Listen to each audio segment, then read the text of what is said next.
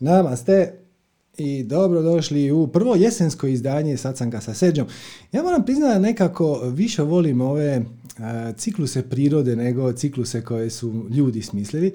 Meni nekako nova godina, odnosno novi ciklus obično počinje na jesen. I još da stvar bude bolja, prekriče smo imali jesenski ekvinoci, šta je dan kada je trajanje dana i trajanje noći apsolutno jednako, odnosno ako hoćete to tako gledat, to vam je dan kada su mrak i svjetlo izjednačeni.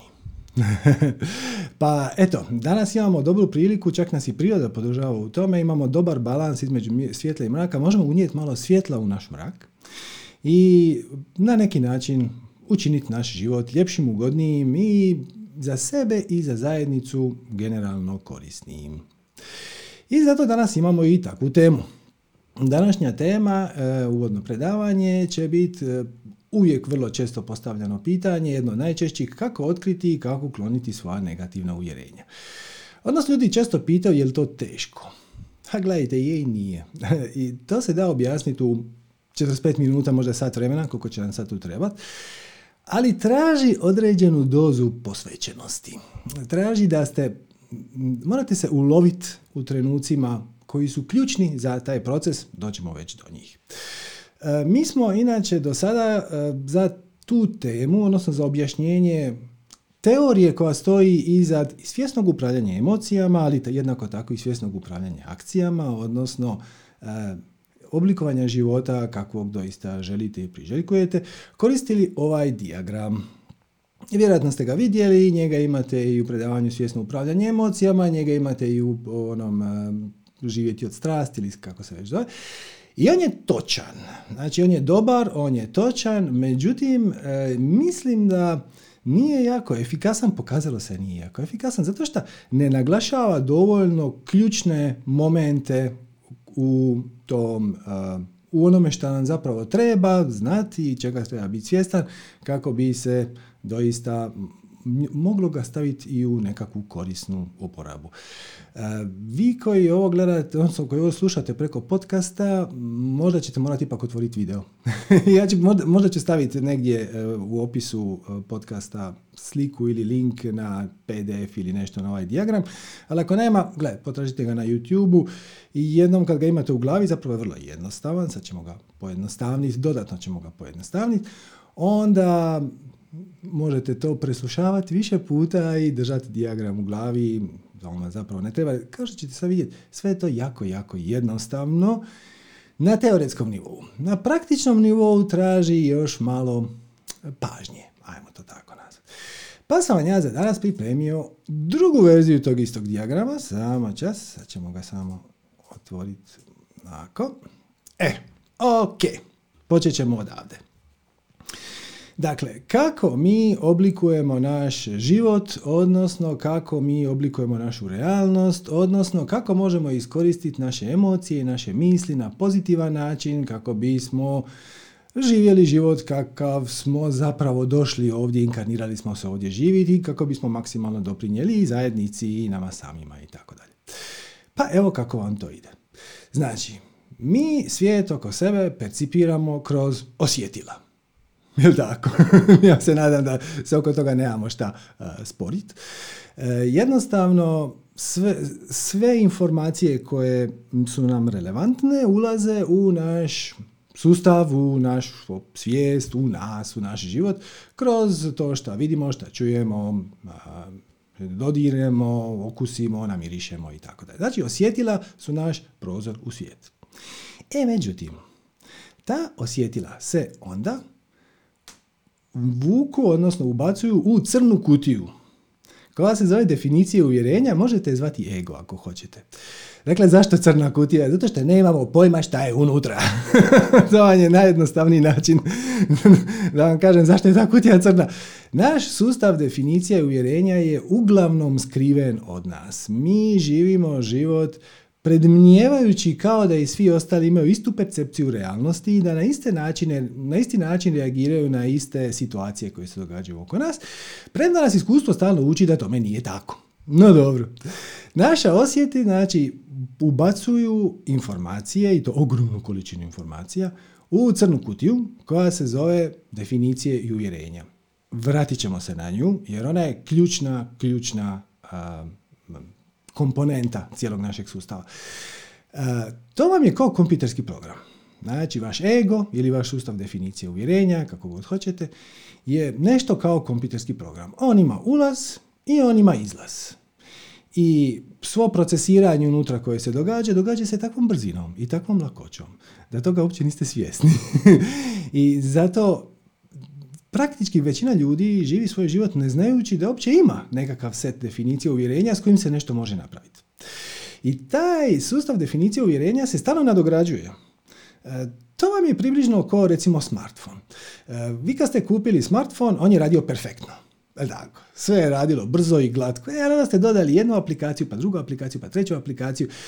Pa, ovaj, pa onda stvari su nekako lagano postajale sve e, teže i počelo se rušiti i tako dalje i tako dalje. Onda je jedino rješenje ili obrisati sve to skupa, šta ne možemo sa našim sustavom definicije uvjerenja bez da umremo. ili ovaj, ne pobrisati neke programe viška. Ista vam je stvar, ali doslovno ista stvar sa egom, odnosno sa našim sustavom definicije uvjerenja.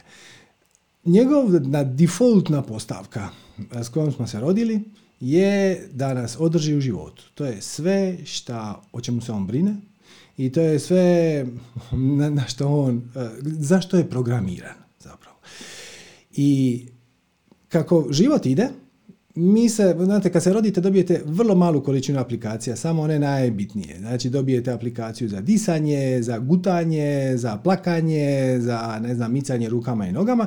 Međutim, kako život odmiče, mi počinjemo u njega davati, dodavati svoje vlastite aplikacije. Pa onda imate aplikaciju koja se zove mama, pa imate aplikaciju koja se zove, ne znam, hrana, pa imate aplikaciju koja se zove braća i sestre, pa onda kasnije dođu prijatelji, pa kasnije dođe škola, pa dođe posao, pa dođe ljubav, pa partnerski odnosi, prijateljski odnosi. Sve su to male aplikacije koje se ugrađuju u naš sustav definicije uvjerenja, ali ajmo sad to pustiti, jer vratit ćemo se na njega, on je ključan u cijelom ovom dijagramu. Znači, naša osjetila idu u kompjuterski program koji se zove ego, ili definicija uvjerenja, i iz njega izlazi izlaz kompjuterskog programa, što je u ovom slučaju vibracija. Vibracija ili frekvencija, kako god hoćete. Ego ili sustav definicije uvjerenja je program koji konvertira informacije koje prikupljate preko svojih osjetila u vibraciju. To je energetska stvar. Vibraciju. Onda se dogodi čudo, ali apsolutno čudo. Vaše tijelo uzme tu vibraciju i kreira temeljem vibracije emocije, misli, sjećanja, akcije. Još ima ovdje jedna mala crtica sa strane mašta, ali tamo nju ostaviti samo malicu kasnije. Drugi riječ, vam početi od početka vaša vibracija koju je kreirao ego, odnosno sustav definicije uvjerenja, se prvo manifestira kao emocija. Emocija nije ništa drugo nego način na koje vaše tijelo interpretira vibraciju, odnosno vibratorno stanje, odnosno razinu svijesti u kojoj se tu tom trenutku nalazite. To je mala alarmna lampica. To je naš mjerač frekvencije naše unutrašnje. I kad to shvatite na taj način, vidite da zapravo od loših emocija ne treba bježati. One su samo mali pokazivač, mala kazaljka koja vam kaže u kojem ste vibratornom stanju, odnosno šta nosite u vašem sustavu definicije uvjerenja u odnosu na ono što ste trenutno vidjeli. Znači nešto vidite, percipirate, šta god okusite, namirišete, vidite, čujete. To se provuče kroz sustav definicije uvjerenja, on, e, odnosno ego, ego napravi vibraciju i vibracija se manifestira kao emocija. Ako je ta emocija neugodna, to samo znači da u vašem sustavu definicije i uvjerenja je nešto zaostalo šta tu ne pripada. Naravno, pazite, e, ego ima dosta lošu reputaciju kao nešto čega se treba riješiti, nešto što nam smeta, što nikako nije točno. Ponekad će ta vibracija koju će vam, e, znači neželjena vibracija jednostavno e, biti, kako bi to rekao, pa opravdana. Znači ako se nađete negdje oči u oči sa gladnim tigrom i pojavi se strah, to je odlično. Znači to je doista jedna opasna situacija. Ako hodate po rubu planine i dole litica i pojavi se strah, to je odlično tu očito nema nikakvog definicije uvjerenja koje treba mijenjati. Ali ako vam je netko rekao nešto na izgled bezazleno, a u vama se pojavi tjeskoba, ili sram, ili krivnja, i to osjećate na tjelesnom nivou, i kao emociju i kao tjelesnu senzaciju. Mislim, svi mi znamo kakva je tjelesna senzacija straha, kakva je bijesa, kakva je tuge, gdje vas boli, tako da. To vam je samo mjerni instrument vaše vibracije. I ključno, ovdje zapnu većina ljudi, ključno je ne bježat od te signalne lampice. Svačate? To je kao da vozite auto i u jednom trenutku se na kontrolnoj ploči upali mala narančasta lampica. Hoćete li otvoriti vrata i iskočiti iz jurećeg auta u panici? Naravno da nećete, nego ćete reći, o gle, kako zanimljivo, upalila mi se neka lampica. Šta je ta lampica? Čekaj, malo bolje pogledam. Aha, ulje. Dobro, znači treba uliti malo ulja. Je li to nešto što moram napraviti baš sad ove sekunde? Pa vjerojatno ne. Vjerojatno ne. Ovaj, sad imam još pet minuta do kuće i kad dođem do kuće onda ću već napraviti šta treba napraviti i to je ok. Ponekad će vas, često, će vas ta alarmna lampica upućivati na nešto što trebate riješiti sami sa sobom. Znači, dogodi se nekakva situacija koja je relativno uobičajena, ništa strašno, a jedan put se javi tjeskoba. E, to je zanimljivo. Ja u ovoj situaciji ni po kojoj logici ne bih se trebao osjećati u strahu, u panici, u tjeskobi, u krivnji, u strahu, nemam pojma, bijesu i tako dalje. Pa opet tu se nešto događa. Zašto? Zato što u svom sustavu definicije uvjerenja, odnosno u svom egu, držim nešto što nije poravnato sa mojom stvarnom prirodom. Ok. Dobro. Emocije, odnosno ne nužno emocije, nego vibratorno stanje. Znači, emocije su mjerni instrument vaše vibracije. Ali jednako kao što emociju možete povezati sa vašim vibratornim stanjem, tako zapravo i misli možete povezati sa vibratornim stanjem. Pošto se misao pojavljuje mrvicu kasnije nego emocija, možemo kolokvijalno reći da emocije kreiraju misli. Zapravo i jedno i drugo proizlazi iz eh, vibratornog stanja u kojem se nalazite, međutim, pošto su emocije brže, misli imaju mali vremenski odmak. E, možete, ajmo reći pojednostavniti, da će vaše emocije kreirati vaše misli. I ovo je nešto na čemu se ljudi sapliču. Zato što svi mi imamo dojam, pogrešan, ali imamo snažan dojam, da mi na neki način mislimo svoje misli. Je li to stvarno točno? Jesi li ti stvarno mislilac svojih misli? Ko bira tvoje misli? Ajmo, ajmo reći da je nekakva neutralna situacija. Ti sad sjediš negdje u parku na klupici i sad nešto se dogodi. Ili se ne dogodi, ili samo sjediš i uživaš u suncu i onda se pojavi misao. I misao kaže, treba mi kava ili šta god. Odakle je došla ta misao? Jesi li stvarno ti nju izabrao? Ili je ona samo nekako došla. I ta zbrka oko toga, oko te naš, našeg ponosa, te bahatosti zapravo, koja kaže ja sam mislila od svojih misli, ja biram svoje misli, ja mislim da bi trebalo stvari raditi tako, tako i tako i sam time moje mišljenje je zabetonirano u kamen jer ako ja tako mislim onda je to sigurno ispravno, to jednostavno nije. A ako ne vjerujete meni, evo poslušajte uh, Williama Jamesa. On vam je uh, otac američke psihologije i on vam kaže mnogi ljudi misle da misle, dok zapravo samo rearanžiraju vlastite predrasude. Većina ljudi ono što smatra da e, svojim razmišljanjem nije ništa drugo nego odraz njihovih vlastitih definicija i uvjerenja. I trik za doći u stanje gdje imate kvalitetne misli, inovativne misli, koje doista na neki način doprinose vašem životu i životu drugih, je da budete na visokoj vibraciji. Kako ćete znati da ste na visokoj vibraciji? Tako što se dobro osjećate, zato što vibra, emocija je samo interpretacija vibratornog stanja. Misli su jednako tako samo interpretacija vibratornog stanja.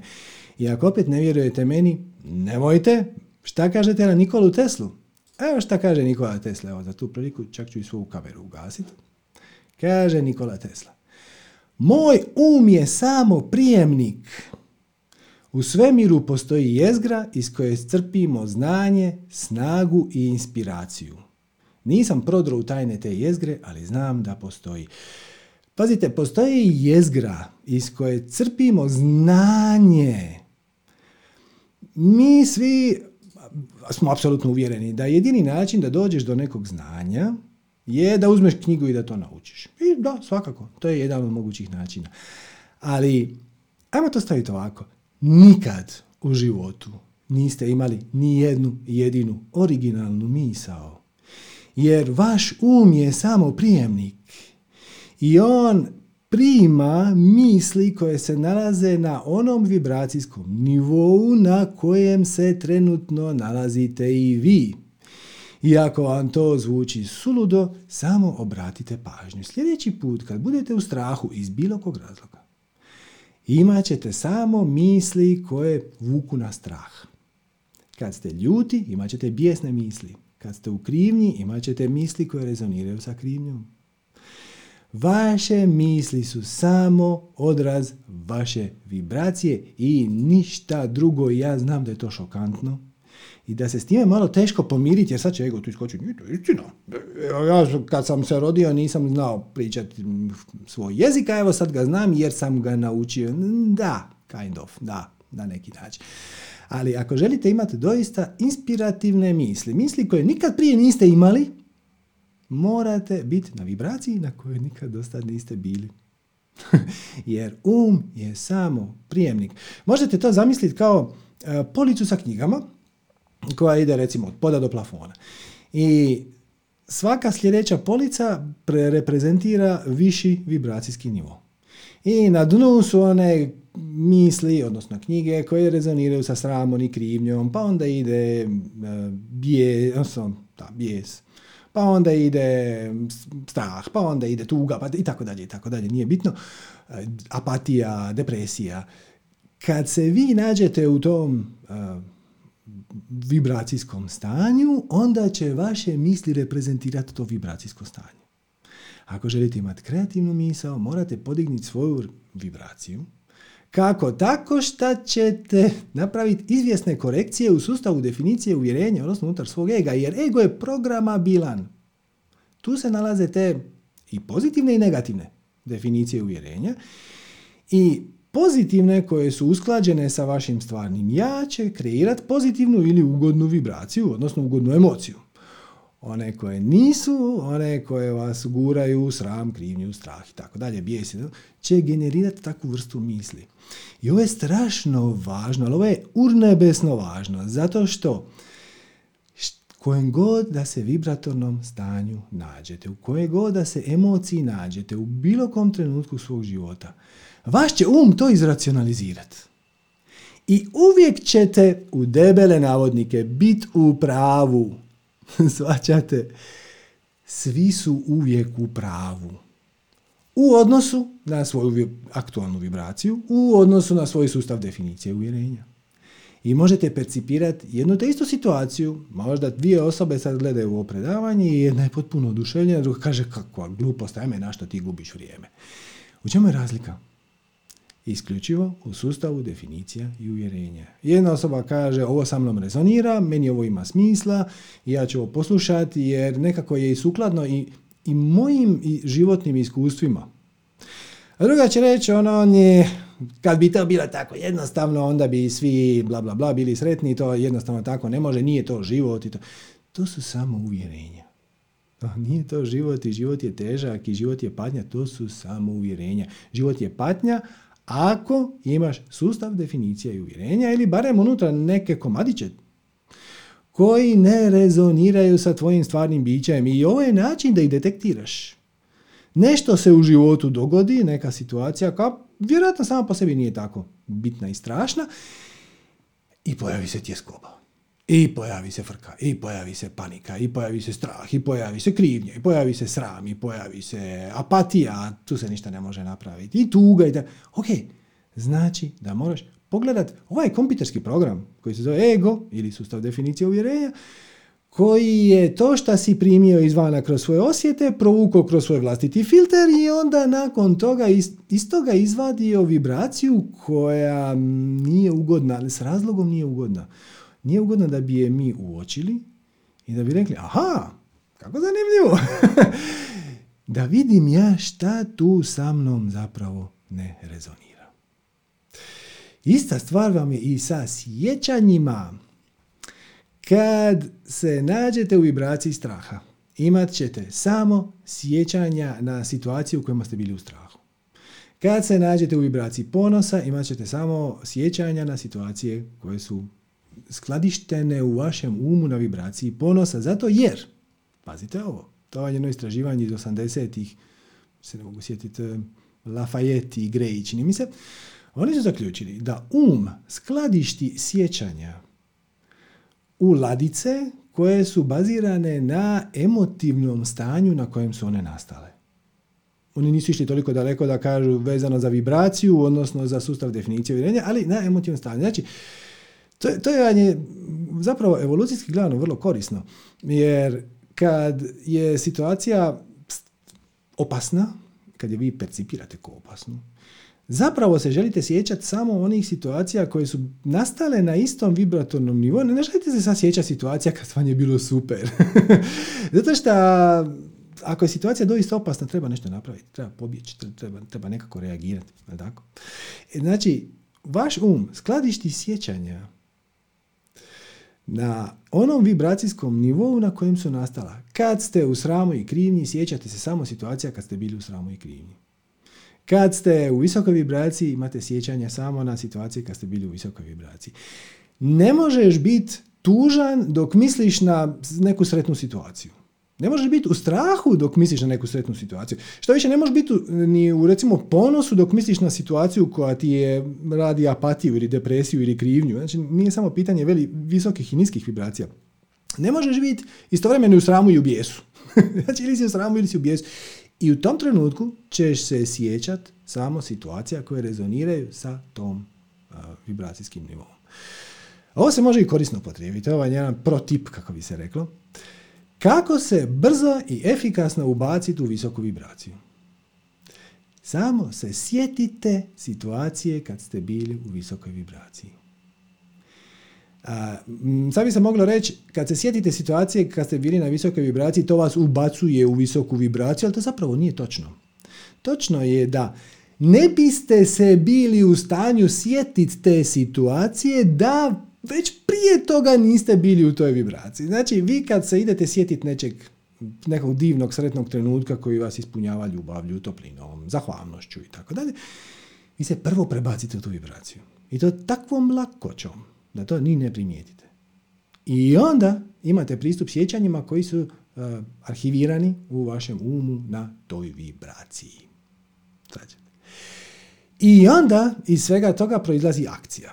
Naravno, e, nikad u životu niste napravili ni jednu jedinu akciju koju nije prethodila neka misao. Šta god da ste napravili. Probudili ste se ujutro i otvorili ste oči i rekli ste sami sebi, odnosno pojavila se misao, moram se ustati. I onda ste se ustali. Onda ste rekli, onda se pojavila misao, ah, opra zube. I onda ste išli opra zube. Znači, svaka akcija, ali svaka, svaka, svaka akcija u životu, osim možda refleksnih, njoj je prethodila neka misao. Ako želite da vaše akcije budu inspirirane, da budu in spirit, da budu usklađene sa vašim spiritom, sa vašim spiritualnim dijelom vaše bića, sa vašim višim ja, sa vašim stvarnim ja, pravim ja, koji god riječ da hoćete upoznat, upotrebiti ovdje, Morate imati kvalitetne misli da biste napravili kvalitetnu akciju. Kvalitetne misli imate ako ste u dobroj vibraciji. Kako ćete znati da ste u dobroj vibraciji? Tako što imate pozitivnu i kvalitetnu emociju.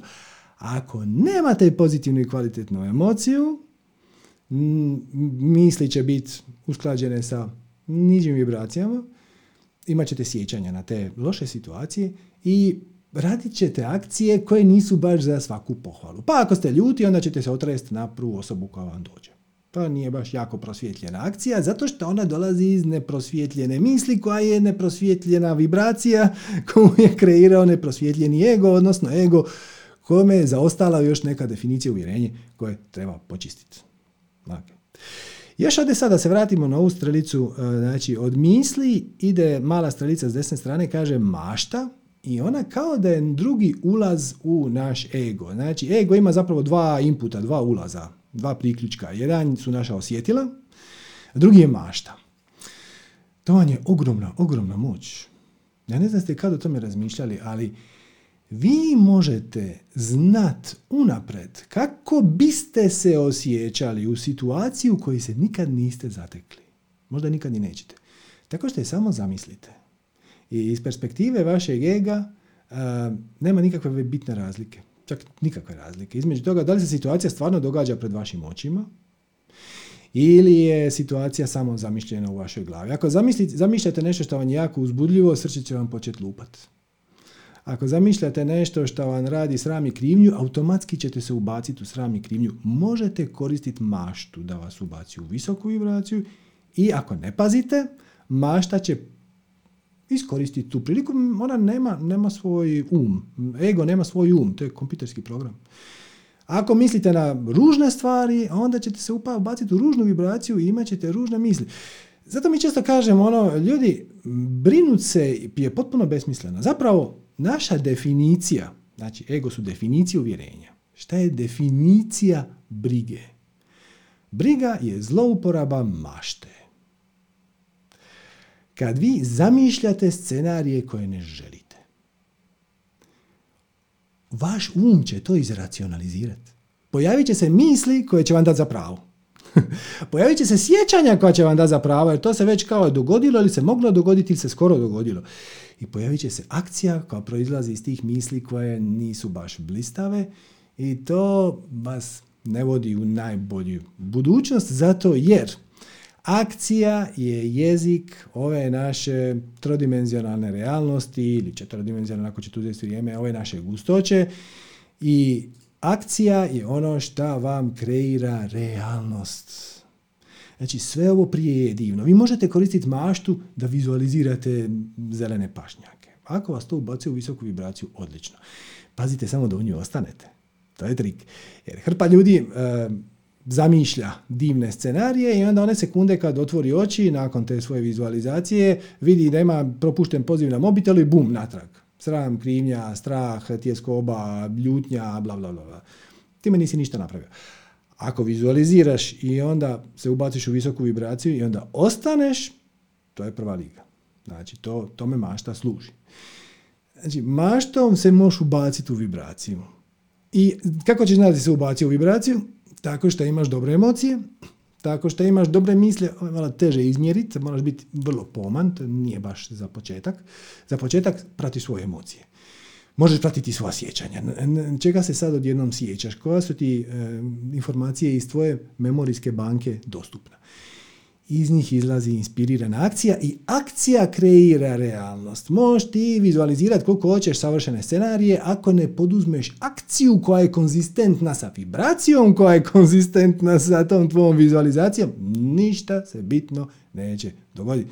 Jer realnost se Znači imamo opet sad strelicu, od realnost ide na osjetile. Jer ono što napraviš, kad kažem napraviš, to ono u stvarnom svijetu, nešto odradiš, nešto znate, ono, uliješ vodu u čašu i onda je popiješ. Ako samo zamišljaš da piješ, neće to baš jako dobro ispast.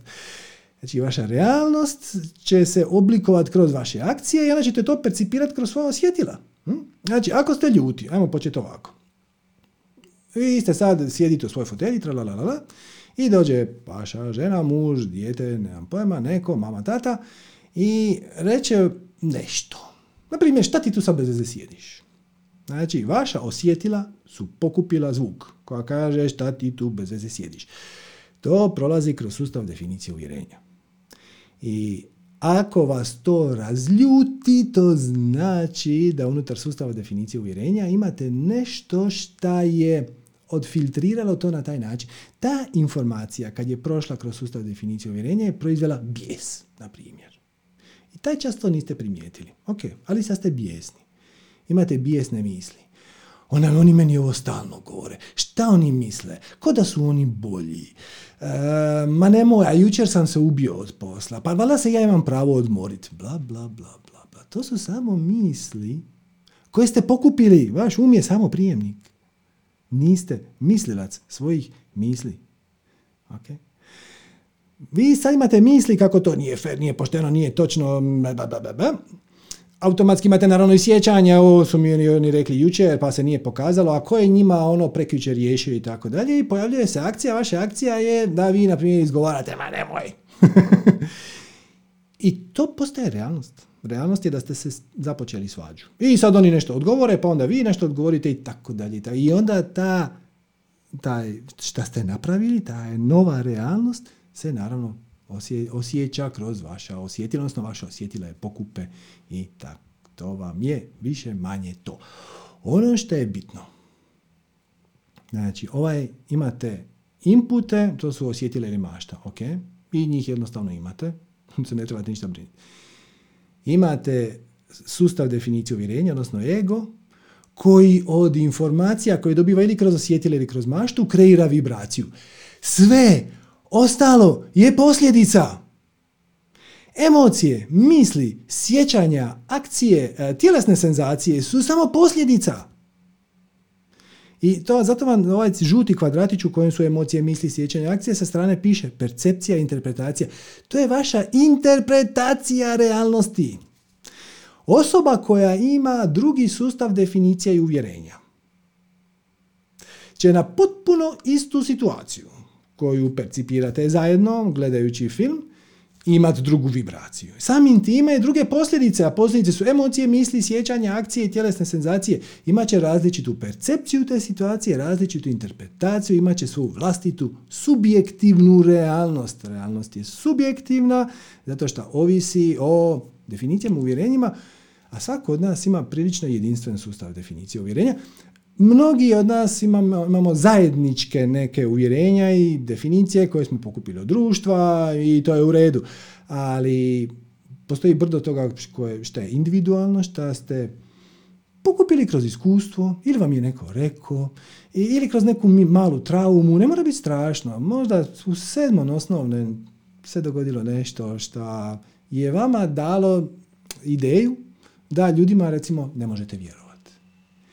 I onda već vidite, ako držite u sebi uvjerenje da ljudima ne treba vjerovati, kad percipirate, kad vaš osjetila vide da vam neko želi pomoć, vi kažete, ha, meni je to malo sumnjivo. U koju vas to baca vibraciju? Tjeskobe, apatije, jer ovaj svijet je užasan, neko ti niko ne želi pomoć. I to je tako tužno. I možda, možda se čak osjećate malo krivi zbog toga, jer trebali biste vjerovati ljudima, ali iskustvo vas uči da to nije tako. Iskustvo nije ništa drugo nego sjećanje. Svačate, sjećanje koje rezonira sa onom e, vibracijom, odnosno sa onim emocionalnim stanjem i sa onim mislima koje, u kojima ste vi sad. Ako ste trenutno u stanju tjeskobe, sjetit će se svih u navodnike iskustava koji će vam dati za pravo i onda ćete poduzeti lošu akciju, kreirat ćete lošu realnost i tako dalje i tako dalje. Ukratko, sažetak.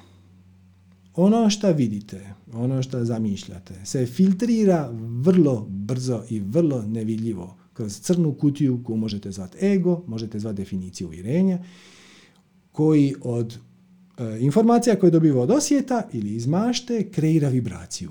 Sve ostalo je posljedica sve ostalo je posljedica.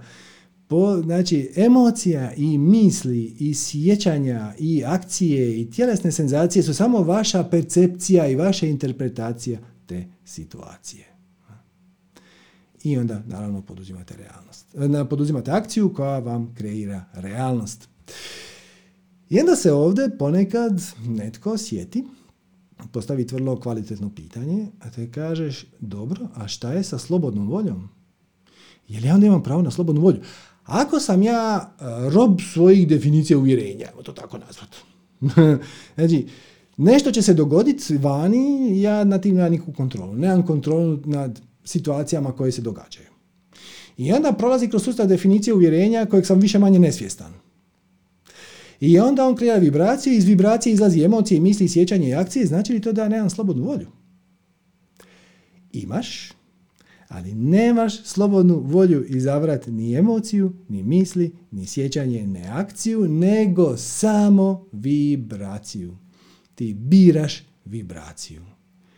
I ako se sjećate tečaja meditacije ili ako ste išta čitali o budinim uh, učenjima, on je to rekao istu stvar, samo na drugi način. On je rekao, nije važno šta se dogodi, važno je samo kako ćemo mi na to reagirati.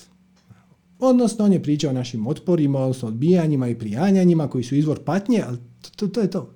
To vam je, to je ista stvar, samo malo drugačije zapakirana. Sve ovo u žutom kvadratu su posljedice.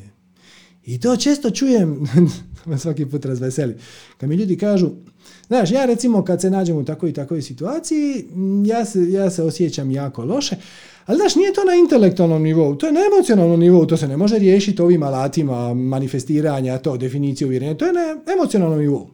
da, a emocije dolaze, odakle? Emocije ne nastaju u vakumu.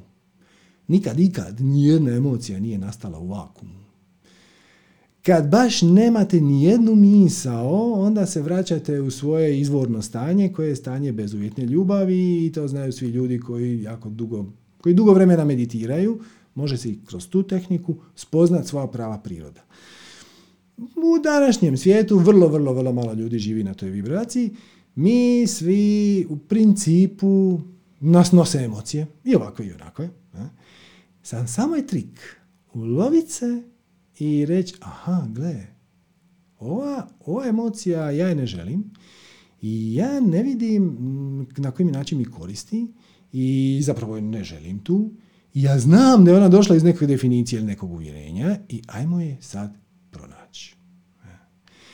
I sve niže vibracije su vam zapravo vibracije bazirane na strahu. Znači imate onu ljestvicu svijesti doktora Davida Hawkinsa, kaže da najniža vibracija sram, pa krivnja, pa apatija, odnosno depresija, pa tuga, pa strah, pa bijes, pa ljutnja, pa ponos i onda počinje hrabrost i počinju ove pozicije. Znači sve ove niže e, vibracije, neugodne vibracije, um, sami ih kreirate. Ako to ne želite, imate moć da ih promijenite, da, ih, da se doslovno reprogramirate kroz proces koji uopće nije težak vrlo je jednostavan, sad ćemo ga proći, objasnit ćemo ga na jednom konkretnom primjeru, tako da vam to malo bude lakše. Ali, šta vam hoću reći? Ljudi mi kažu, ja sam ljen, meni je u životu dosadno, odakle dolazi dosada? Ja jednostavno nisam motiviran, ja nisam fokusiran, ja sam preumoran, ja nemam vremena. Ma nisi ti umoran. Nije tebi dosadno. Ti si uplašen. Zašto ne poduzimaš akciju koju znaš, ali u dubini duše znaš da je dobra za tebe. Ali odmah je nekako eliminiraš. Sad pojavi se ta misao, um, ja sluti da bi moja strast mogla biti uzgajanje ruža.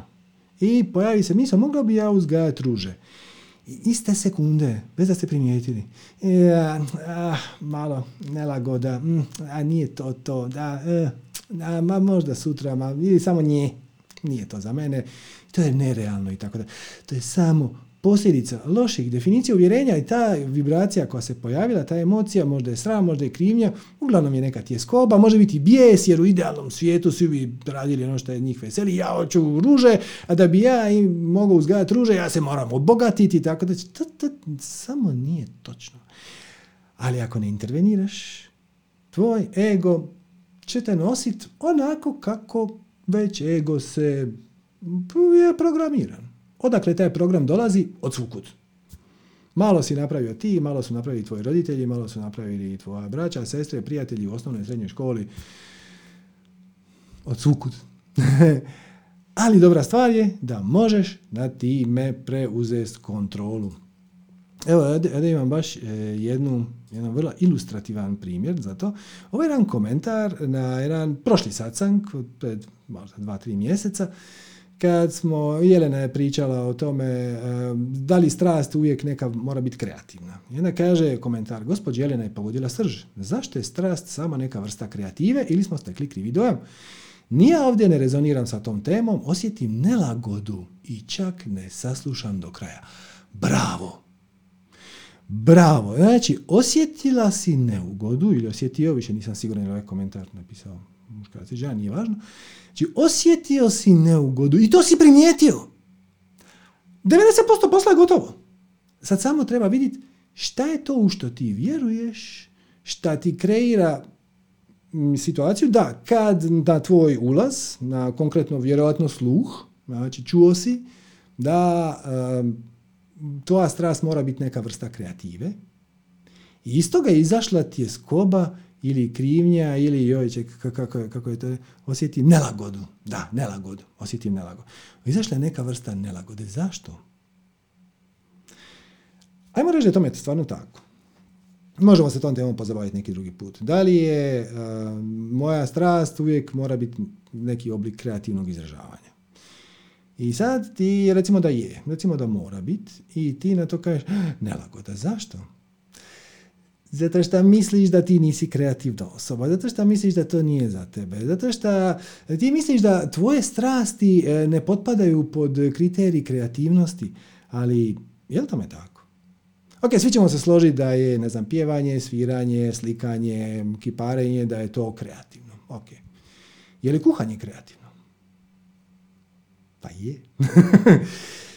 je li knjigovodstvo kreativno?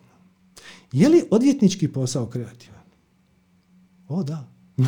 o da. Uh, ok, dajte mi jednu stvar koja nije kreativna.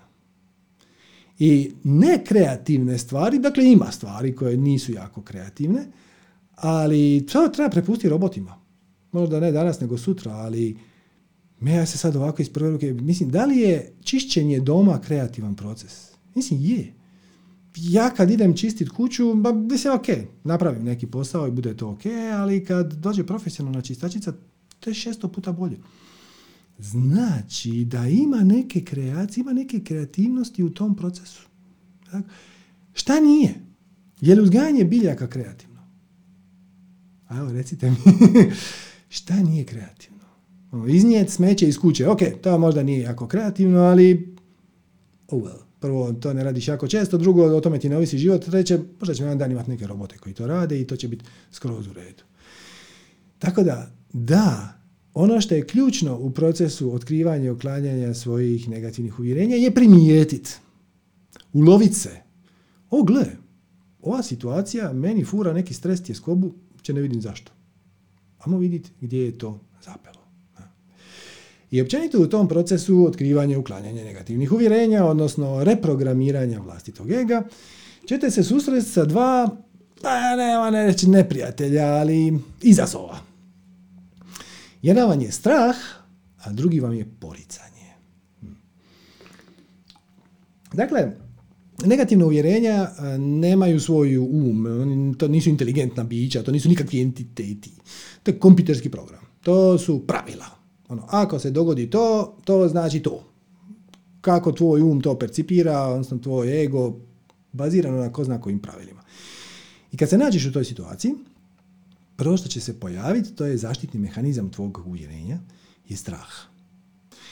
E, na primjer, to. E, ja bih htio raditi nešto drugo u svom životu i da mi egzistencija dolazi iz nečeg šta više rezonira sa mnom, ali panika, tjeskoba, strah, od toga se ne može živjeti, kako ćemo onda, svi će mi se smijat, e, pojavit će se nelagoda, tjeskoba, jer tjeskoba nije ništa drugo nego energija uzbuđenja filtrirana kroz negativna uvjerenja.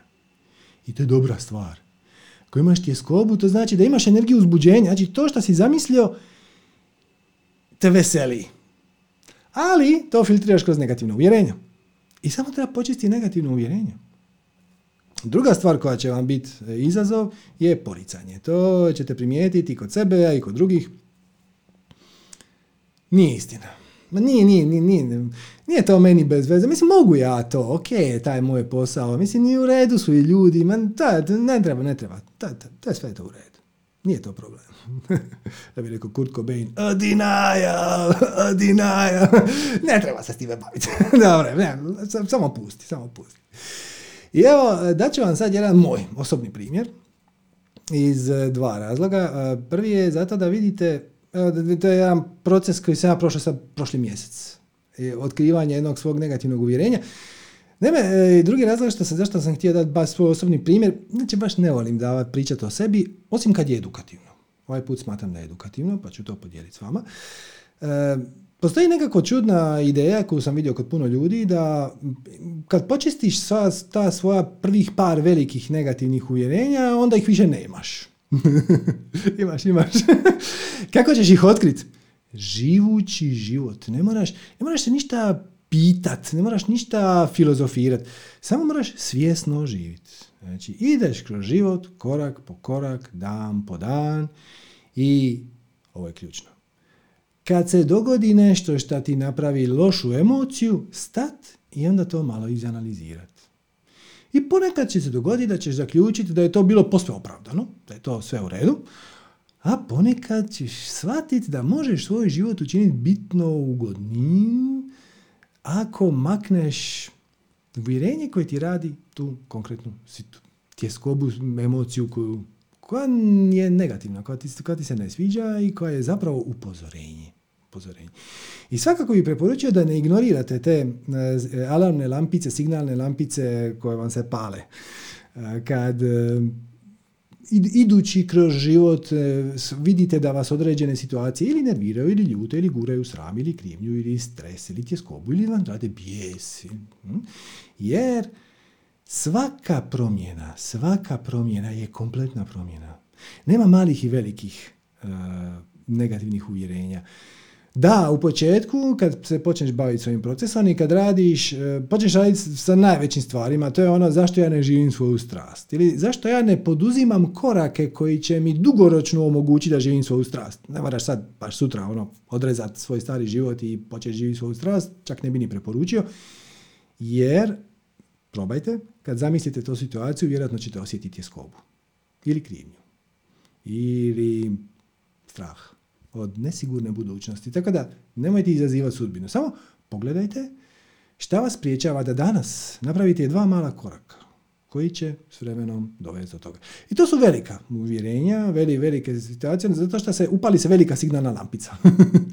Ti zamisliš svoj idealni život i na jedan put uh, ode u prsima frka, u treća čakra ode uh, solarni pleksus se stisne dole na, u dnu trbuha, uh, nelagoda to su vam sve tjelesne senzacije koje upozoravaju da nešto tu nije usklađeno sa vašim pravim bićem, sa vašim stvarnim ja, sa vašim višim ja i tako dalje.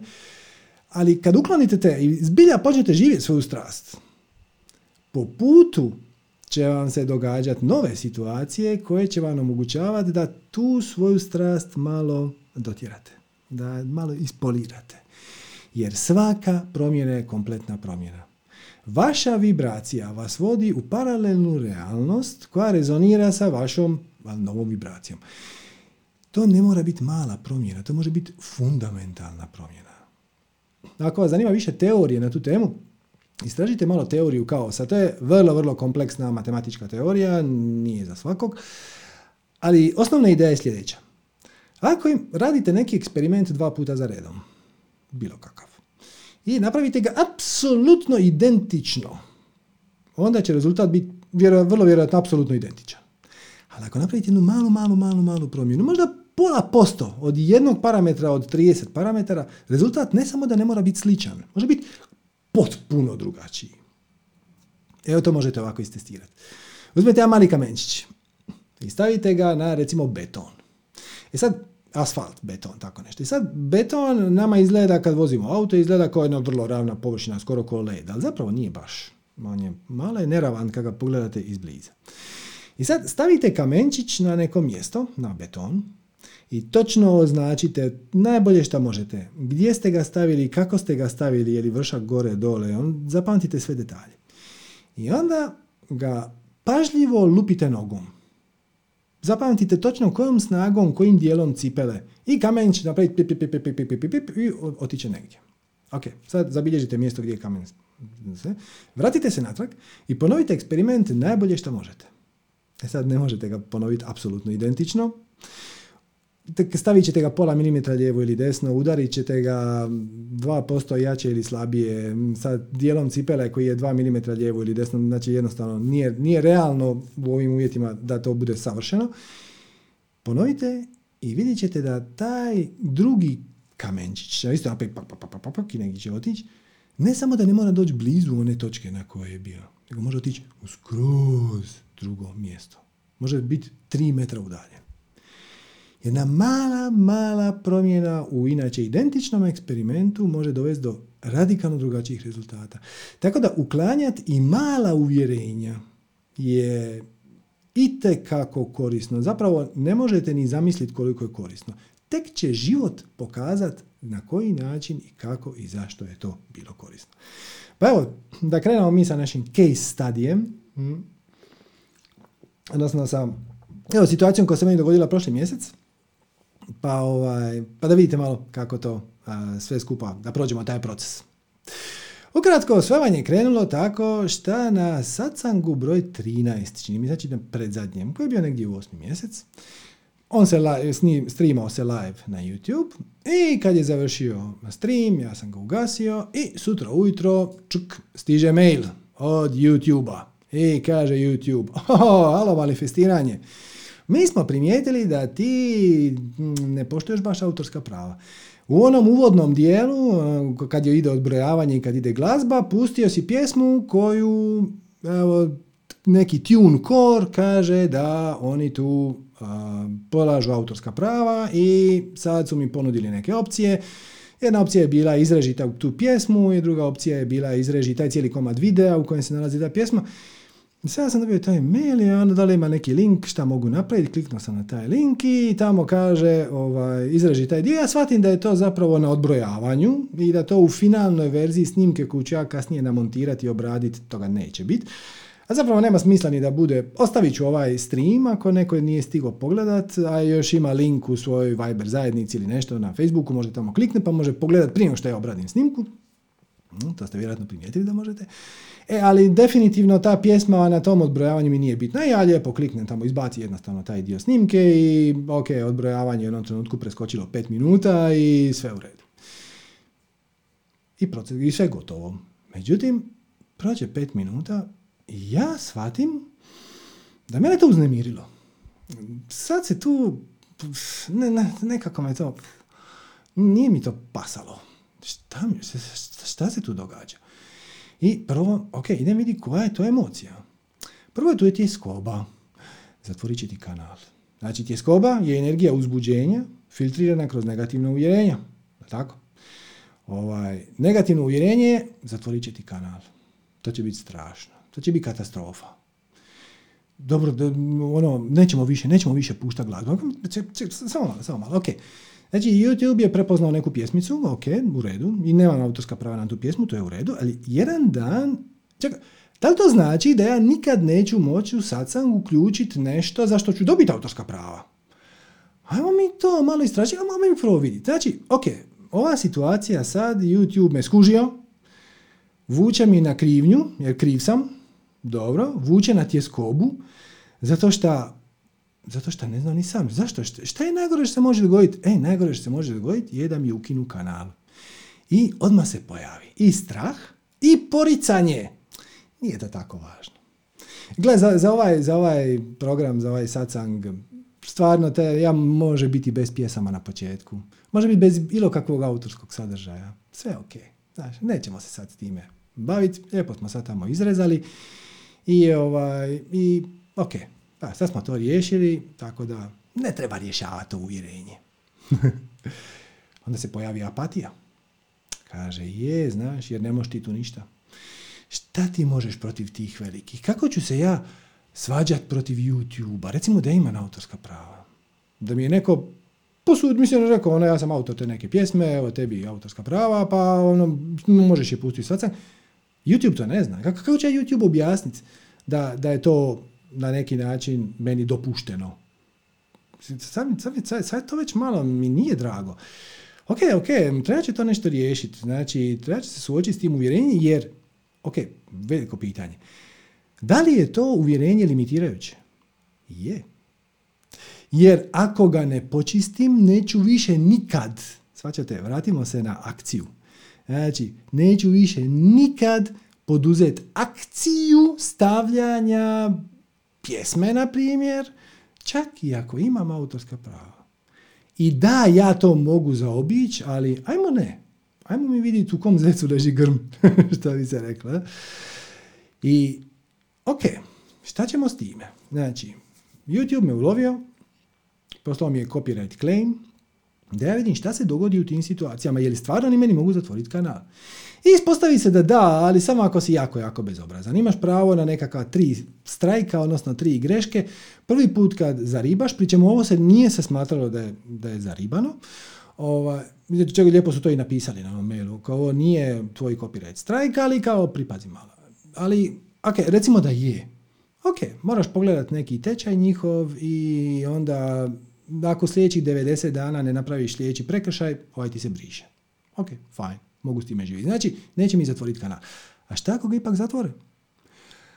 Hm, pa to je ozbiljan problem. To je ozbiljan problem jer onda, onda pa dobro, ajde, mogu ja svoje video objavljati na Vimeo, ali šta je sa live streamingom? Ima li Vimeo live streaming? O, gle, ima. Košta 75 dolara mjesečno. Ok, i to smo riješili. Znači, sad sam se suočio sa najgorom mogućom situacijom. Da će mi YouTube zatvoriti kanal i shvatio da to nije baš ni tako vjerojatno, a čak i ako se dogodi ni tako strašno. I tjeskoba je otpala. još uvijek je ostao neki čudan oprez, zato što um, zato što ne da mi se gnjavica velikima. No, samo malo, samo malo. YouTube ima automatiziran sustav. Dakle, nije sad da je neko, da je autorica pjesme pogledala video i rekla, a, ja imam kopiju, nego ima To će se događati, možda greškom. Možda ćemo sad, nakon kad pređemo na pitanja, vama će izad u pozadini na radiju svirati neka Madonina pjesma i to će YouTube prepoznati. Koje su mi opcije? Šta da ja radim u tom situaciji? Neću živjeti u strahu. Ja ne želim živjeti u strahu ako nije apsolutno nužno. Tipa, dođe gladni tigar ispred mene i ja živim u strahu. ok. Dobro. Znači, ajmo vidjeti kako taj proces ide. Šta se tu zapravo događa? I ja odlučim napraviti kontroliranu imploziju. Sad ću ja namjerno staviti nešto što bi moglo potaknuti copyright claim, a za što mogu unapred dobiti autorska prava jer mi je autor benevolentan. I onda smo na prošlom sacangu završili smo ga sa pjesmom od pridjeva Ako je.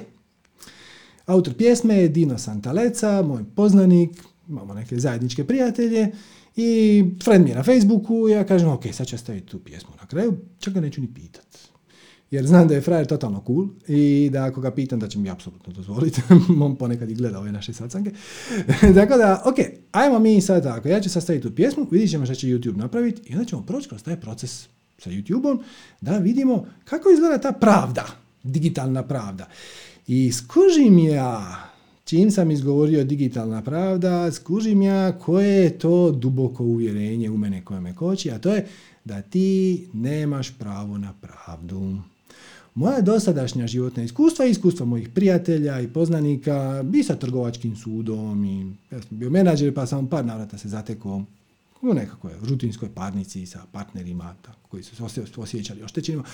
Moje je iskustvo do sada bilo da u Hrvatskoj barem pravda nije slijepa, ali je svakako slabovidna. pravda onako škilji i onda na kraju dodijeli uh, pobjedu onome koji je veći. Njega vidi. I stvarno, moji dosadašnji iskustva su, kad sam ja bio veća stranka na nekakvoj parnici, onda bi pobjedio. Kad sam ja bio manja stranka, odnosno kad je protivnik bio veći, onda bi izgubio. To nije bilo na racionalnom nivou. To je zaostalo ko zna gdje. U emocionalnom pamćenju.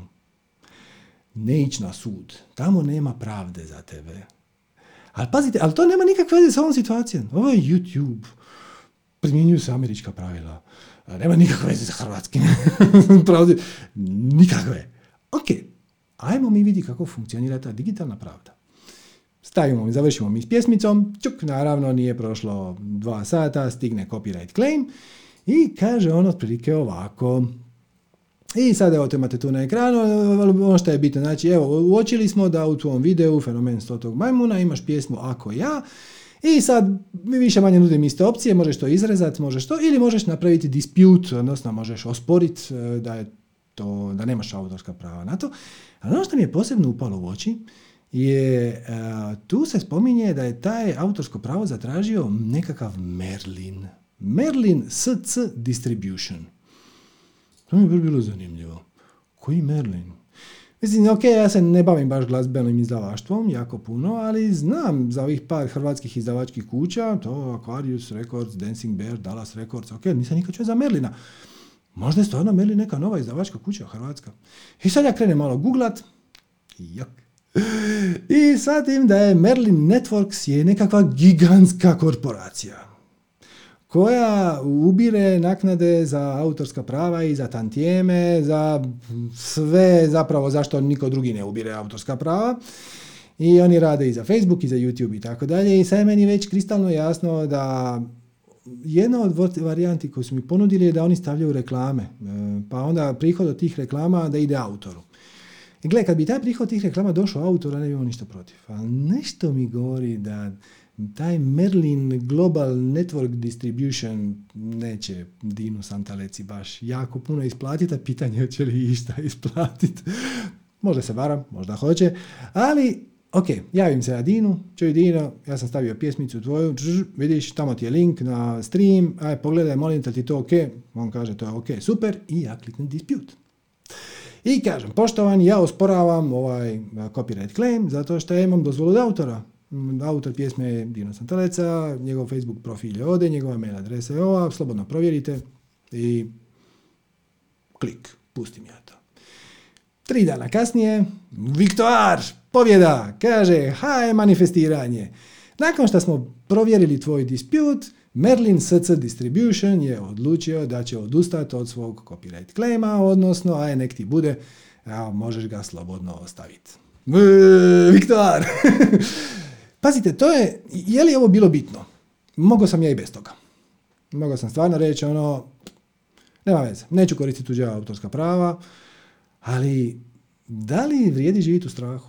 Ja mislim, da li ova fotografija iza mene, da, čisto ako se pitate ovo iza, ova šumica, to je fotografija, da li ta fotografija iza mene ima autorska prava nečija, nemam pojma. E, to primit ćemo nekog u program, on će možda imati neki natpis, možda će biti neki logo na zidu, možda će biti e, neka pjesma na radiju. Mislim, ne, ne, nećemo živjeti u strahu. Ajmo ne. Ajmo vidjeti kako taj proces radi. I evo, radi. Kad si, e, kad si nekako benevolentan, znači kad to ne zlorabiš, i kad stvarno imaš dopuštenje od autora, onda to radi. I ako me pitate kako se sad osjećam, u svakodnevnom životu potpuno jednako, ali kad razmišljamo o pripremi ovog sacanga, više se ne ustručavam razmišljati da li da stavim neku sliku, ilustraciju, e, skicu, pjesmu za koju mogu priskrbiti autorska prava. I osjećam se nekako lakše. I to je odgovor na ono bitno pitanje koje isto možete postaviti sebi u početku. Kad se nađete oči u oči s negativnim uvjerenjem. Kako bi se ja osjećao bez tog uvjerenja? Recimo da ga nemam. Recimo da nemam uvjerenje da ja ću propast ako počnem slijediti svu strast, da ću umrijeti od gladi. Kako bi se osjećao samo da nema tog uvjerenja? I ako je odgovor lakše, onda moraš to napraviti. Moraš to maknuti. Promijenit ćeš svu vibraciju za malo. Šta ne znači da će i e, realnost koja će se reflektirati također biti promijenjena malo, čak što više velika je šansa da će biti promijenjena značajno, barem u nekim segmentima. Ali ono što je ključno u cijelom tom procesu je ne pobjeć glavom, bez obzira to će biti vaš prvi impuls. Prvi impuls kad dobiješ copyright claim je klik trim, delete, erase, sorry, evo, neću više nikad. I onda gotovo. Ili, ma dobro, ajde, ok, nije to tako bitno, neću više stavljati kopirajtene stvari, pa, pa šta ima veze, šta, nije bitno. A? bitno je. Bitno je samo tvoja se negativna uvjerenje, ovdje ih je bilo nekoliko. Ovdje ih je bilo da nema pravde, ovdje ih je bilo da se ne možeš boriti sa velikima, ovdje je bilo da um, općenito nekoliko stvari koje su stvarila, stvarale kočnicu i tjeskobu oko ideje da ću se ponovno u nekom trenutku zateći u uh, nekom tako copyright claimu na YouTube i sad smo to riješili. Sad znam šta mogu, šta ne mogu i živim bez tog opterećenja. Znači, I to je sve. I ta vibracija, promjena u vibraciji vjerojatno ne dolazi do izražaja dok perem suđe, ali i kako dolazi do izražaja kad smišljam koncept za sljedeći satsang, jer sad se više ne kočim u tome da stavim neku sliku, ilustraciju od autora ako mogu priskrbiti autorska prava ili barem ono pisano dopuštenje, ono je, je, može, super, ok, thanks, samo stavi. Pošalji mi link da vidim kako je ispalo. Ključno je ne pobjeći. Znači imati hrabrosti. Pri čemu, šta je hrabrost? Ajmo na definiciju hrabrosti.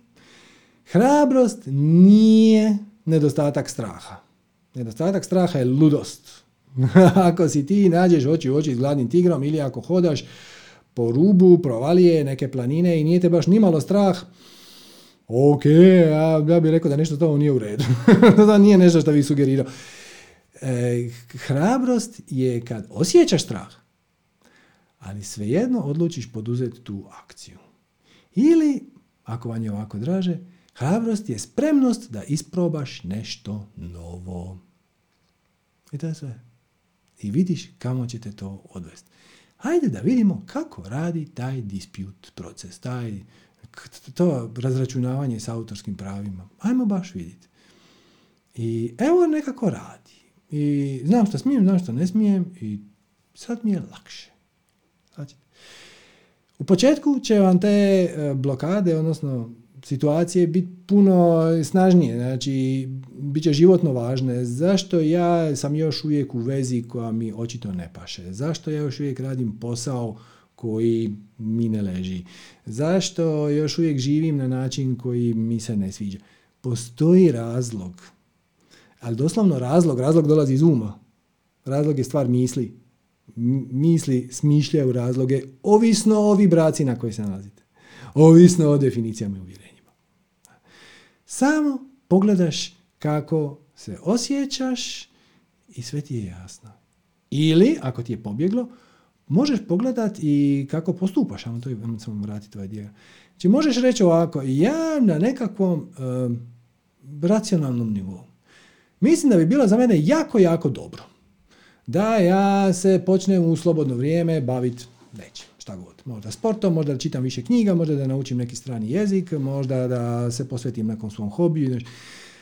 A pa opet vrijeme prolazi, a to se nikako ne događa. Znači, moje akcije ne reflektiraju moje a, ideju kako ja mislim da bi ja trebao živjeti.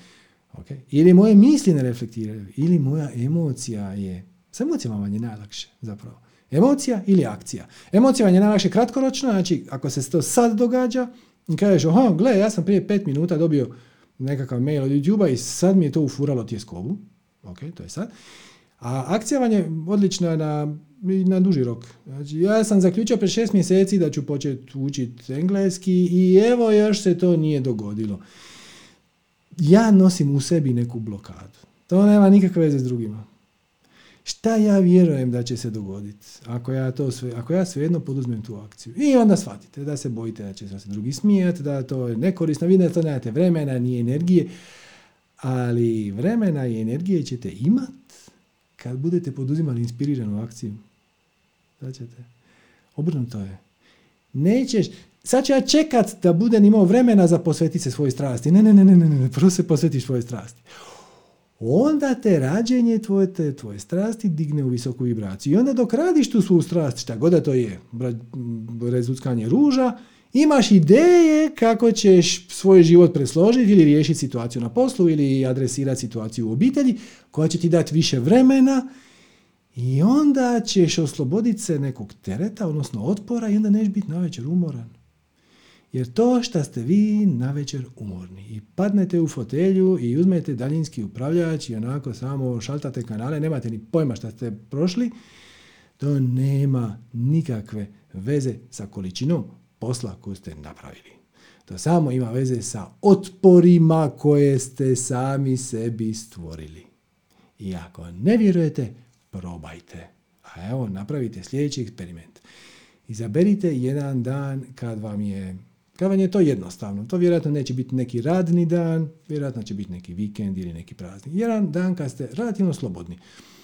I dalje imate obitelj, i dalje imate posla i tako dalje, ali recimo da je količina negativnih situacija koje dolazi izvana malo smanjena, da vam čisto da vam bude lakše. Rad inače i na običan radni dan i na najgori mogući. I onda jednostavno sve prihvatite. Ujutro zazvoni sat. Koja je prva misao koju imate? Ja, ja se mogu kladiti da je ili nisam dovoljno spavao, ili zašto se ja moram dizati ovako rano, ili ovo nije fair, ili ovo je glupo i tako dalje. A umjesto toga, zazvoni sata, vi se samo dignete. Bez jedne jedine misli. I onda, ne znam, djeca, a, kad će doručak kava. I umjesto da kažete, zašto ja svaki dan moram to, vi samo napravite kavu. I vi samo napravite doručak. I samo se posvetite prvoj sljedećoj stvari. I krenete raditi ručak. Samo bez jednog jedinog mentalnog prigovora.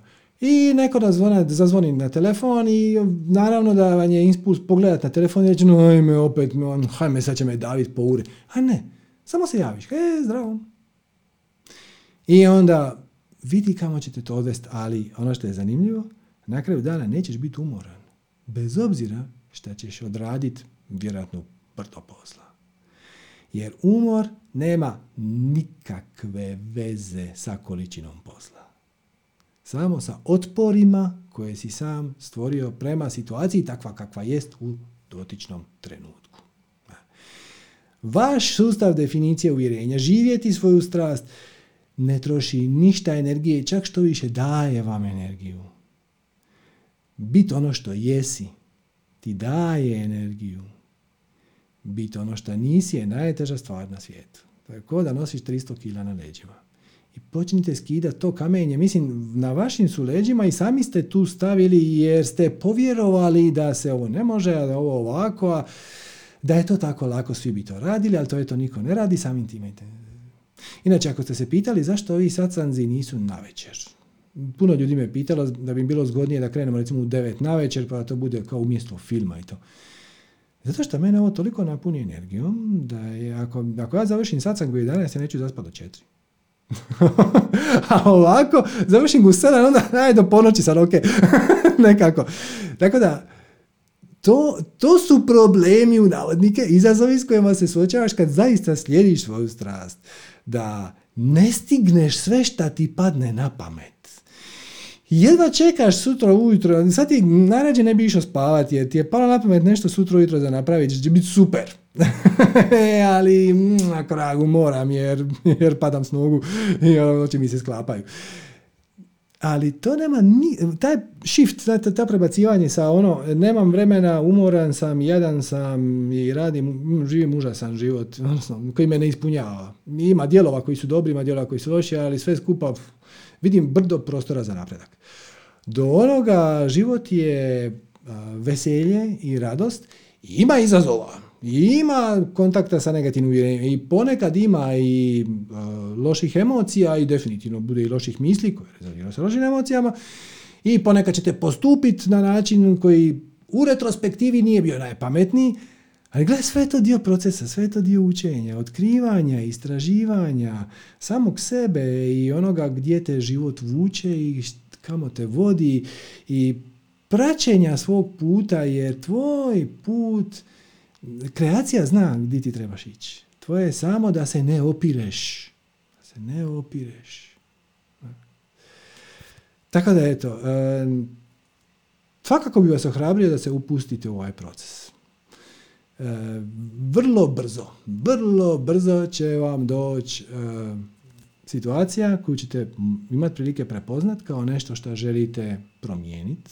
Ja ne bih htio više takvom emocijom reagirati na tu situaciju. Ja ne bih htio više kad, ide, kad sjednem auto za na posao da imam čvor na želucu. Ja ne bih htio više da kad me šef zove u sobu za sastanke da, da se ja uspaničarim. Ja ne želim više umetnite šta god. Ja ne želim više živjeti u ovom gradu, ja ne želim više se baviti ovim stvarima. Ja bi se više htio baviti drugim. Biće brdo uh, situacija u kojoj ćete se uloviti da biste htjeli nešto promijeniti u svom životu, ali joj, joj. E, taj joj, taj joj bi htio čuti. Gdje je taj joj? Šta taj joj poručuje? E, na kojim se definicijama i uvjerenjima bazira? I kad ih otkrijete, onda postane besmisleno nastaviti život na način kako ste ga živjeli do sada. I evo baš sam, kada sam pripremao ovaj, ovaj i ulomak, ovaj izlaganje, mi je sinulo zapravo kako mi često pričamo o uvjerenjima, a vrlo rijetko pričamo o definicijama i to je totalna šteta. Zato što definicije, danas smo ih imali nekoliko. Na primjer, da je tjeskoba energija uzbuđenja filtrirana kroz negativno uvjerenja, da je hrabrost spremnost za isprobati nešto novo i tako dalje. E, lakše je provući neko, e, zamijeniti definiciju nego zamijeniti uvjerenje, zato što definicija vam se neće toliko jako opirati, neće se tako ritat. E, kad zamijenite definiciju sa, recimo šta je posao? I onda kad ljude pitate šta je posao, uglavnom završite s nečim kao, ha gledaj, to je nekako robstvo koje mi plaćaju da mogu da platiti račune. Užasna definicija. Nije, niko ne želi ići na posao. Ako je to robstvo koje služi da platiš račune, mislim stvarno je to sve. Što što se mene u životu, ono, hura, umijeću bez dugova. Fantastično, kakav, kakav cilj. e, ali ako zamijenite, onda kažete, recimo, e, posao je kad me plaćaju da radim ono što volim. E, to više nije tako strašno. Ne? Vidite kako je jednostavno. Samo zamjenom jedne definicije e, možete postići kroz drugi dojam e, života ili neke situacije. E tako, skrenuo sam skrenuo. E, ono što sam htio reći je da ćemo, napravit ćemo jedno predavanje e, sa recimo kolekcijom definicija. I ja sam ih počeo popisivati toga ima dosta, tako da to će vjerojatno biti predavanje uz donaciju, kasnije će biti snimka uz donaciju, u nekom trenutku nakon mjesec, dva, tri će to postati besplatno. Vjerojatno će biti vikend radionica, ono dva i po sata u subotu, dva i po sata u nedjelju. Tako. Ali ono što je bitno, bit će snimka, jer teško je, vidjet ćete, kad zamijenite jednu definiciju koju ste stvarno imali, kao vam se stvarno podvukla, znači podvukla vam se jedna loša definicija i kad je zamijenite, treba vam par dana da uopće dođete sebi. E, promijenja se vibracija, promijenja se percepcija života i vrlo je nezahvalno zamijeniti deset definicija u isti dan. Tako da, napravit ćemo, da dajte mi malo vremena da to posložim, da to ima neki smisleni početak, sredinu, kraj, neki koncept, da povadim zapravo sve te definicije koje su sad raštrkane svugdje. A do tada se bavite sa uvjerenjima i samo računajte s time da će se oni malo ritat. Ritat će se na način da će ili vam pokušati prodati ideju da je to strašno opasna stvar. S tim se bolje ne baviti. S tim se bolje ne baviti. Pusti, pusti, neka. može se živiti ovako kako si živio do sad. Ili će vam pokušati prodati poricanje, u smislu, ne, ne, ne, ne, nije to moj slučaj i nije to tako ni bitno, ni te, može se i bez toga, šta ćemo se uopće s time gnjaviti. Tako da evo, hvala vam lijepa na pažnji na ovo uvodno izlaganje. Malo je smo produžili, ali činilo mi se da za prvi sacang koji se održava u novoj školskoj godini je red početi sa nekakvim novim gradivom ili barem sažetkom nekog gradiva koje smo već ranije više navrata spominjali, da nećemo vam početi sa ispitivanjem. u sljedeći, sljedeći satsang će vjerojatno imati malo kraće uvodno izlaganje, pa ostavit ćemo malo više vremena za vaša pitanja, na koja ćemo, jel te, preći uskoro, odnosno za minutu, dvije, tri. E, samo da se podsjetimo pravila. Ako se želite uključiti u program, morate dignuti ruku. To vam je, ako ste na kompjuteru, Alt Y, A ako ste na mobitel imate dole more pa onda raise hand. E, također upalite kameru, prozivamo samo ljude koji imaju upaljenu kameru, sve se snima i sve se objavljuje, ali ako ne želite ostati anonimni, samo naglasite i onda ću ja na snimci koja će izaći kasnije ostaviti samo svoju sliku, a vas ćemo izbaciti, ostaće samo ton, znači čućete se, ali se nećete vidjeti. Ako zovete sa mobilnog uređaja, rađe ga držite ovako, znači ovako, nego ovako, znači horizontalno, nekako ima više smisla ovdje na ekranu. I evo, šta se mene tiče, možemo početi. Ako ste spremni, o, evo neki od vas su spremni. Pa ajmo recimo Alex. Zdravo, Alex. Halo, halo. Halo. Bog, bog, kako si? Dobar dan. Mhm.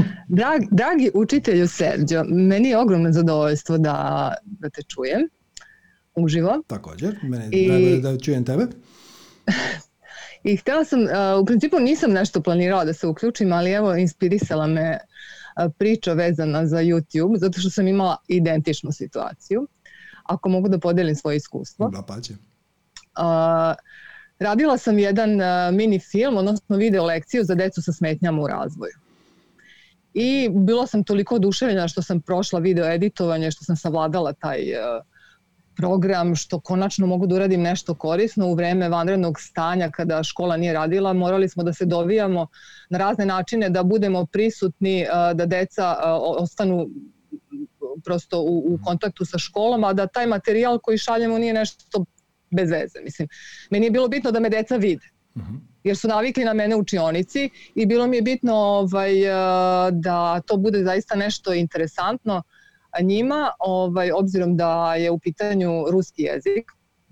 I, inače nisam profesor ruskog, ali mogu da predajem ruski i engleski, uh, master bibliotekar informatičar sam. Mhm. I uh, tu mi je negdje jača strana ta da kažem ajde informatika. Od ove godine imam informatiku i računarstvo od 5. do 8. i mnogo se radujem što radim s decom. I sad da probam, da skratim priču, izvini molim te, da pravim uvod veliki. ovaj, Dešava se to da sam napravila sjajnu lekciju, oduševljena šaljem roditeljima, reakcije zaista fenomenalne, deca oduševljena. Mislim, to je mali broj dece, to su razredi od 5-6, to su jako mali razredi. Mislim, i ne može po zakonu da bude veći broj dece u razredu. I završavam taj posao, mislim, znaš i sam koliko traje video editovanje, za 15 minuta treba ti nekoliko sati mhm. dobrog rada mhm. i više. I ja sam poskidala neku muziku, uopšte nisam gledala ta pravo. Mislim, mislila sam šta 10-15 sekundi. Mislim, nisam obratila pažnju da li je common license, kako se zove ono CC, da mogu da, da, da je navedem u stvari. I krenem da spavam, međutim stižu mailovi i ja na mail ono četiri puta claim, auto, YouTube claim, YouTube četiri. I kad su stigle, šta je ovo žal, kao, šok. I ja ono, isto katastrofa za tako dobru stvar, nešto što sam uradila divno, osjećam se nadahnuto, pozitivno, tap, tužba. I gledam u te mailove, ne znam što da radim, krećem ono koracima da šaljem, da se žalim i ništa, samo napišem da je to u edukativne svrhe, da to neće vidjeti masovan broj ljudi, da će to vidjeti jako mali broj ljudi. mm I ovaj, iskuliram neko vreme i naravno to prođe onako pino, mhm. bez, bez nekog prosto su prihvatili, nisu, i da, bila, bio je ogroman strah da će mi zatvoriti YouTube kanal, onda sam razmišljala, pa dobro, ako ga zatvore, otvorit ću drugi, šta sad. Mm. Ali mi je bilo, nije mi bilo prijatno. I stvar je da sam ja nastavila s tim radom, da sam motivisala roditelja da se uključe u neku akciju Moja porodica, moja sloboda, da sam napravila još nekoliko zanimljivih video materijala. Šta je suština? Suština je da su to mahom neka i neverbalna deca, nisu sva, ali kada roditelj ima priliku da vidi kako mu dete govori volim te ili mama imaš najlepši osmeh na svetu, mm. tata ti si moj heroj. To je pisalo na, na tim uh, video um, snimcima, podvučeno muzikom, roditelji su plakali. Mm. Meni je to najveća nagrada bila, zato što se taj, ja tako razumem njima, taj neki emotivni, emotivna blokada i čvor koji postoji razvezao i, i tako su se oslobađali te tuge mm. i to je meni bila ogromna nagrada i pohvaljeni smo od strane ministarstva i zaista sam ponosna na to. A zašto se ovo pričam? Pričam zato što sam neki dan došla na posao i onda je koleginica rekla ti si ukrala moju ideju. da.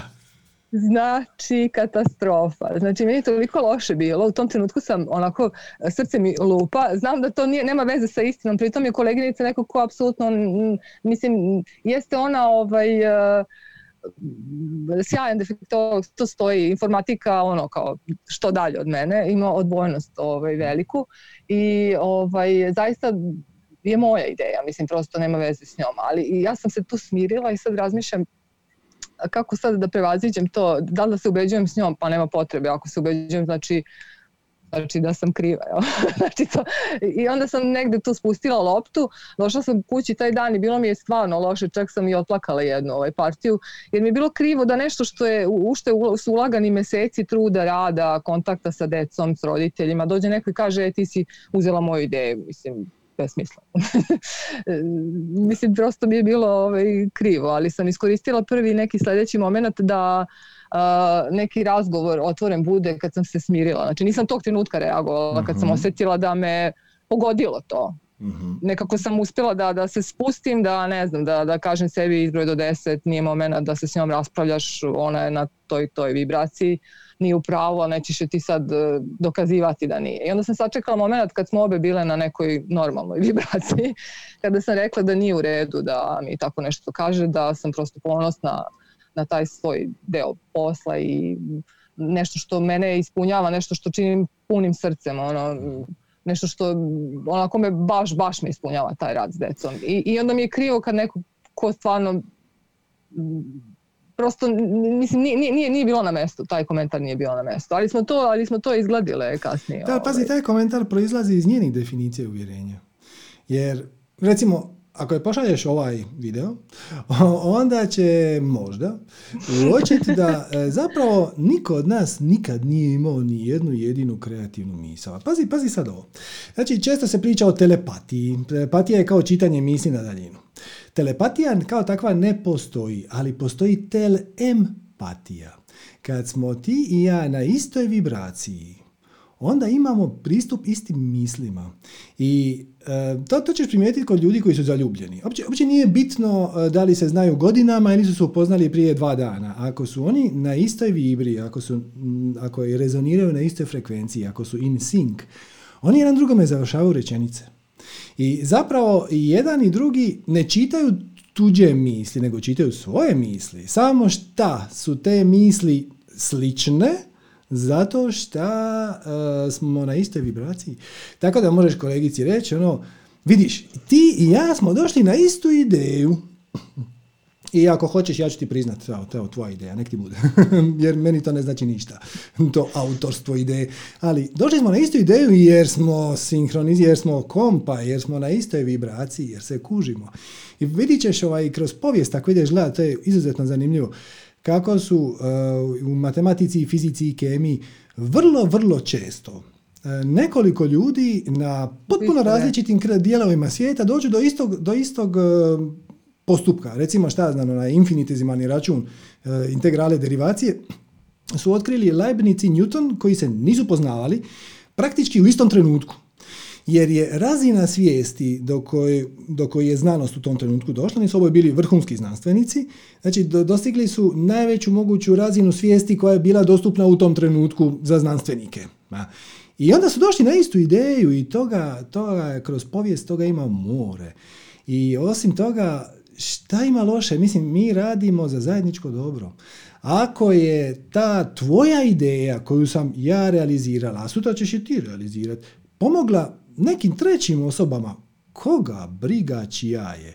Samo to dolazi iz definicije i uvjerenja, e, iz ideje da mi sami smišljamo svoje misli, znači da smo mi mislilac svojih misli, što je prva pogreška, i drugo, da je bitno.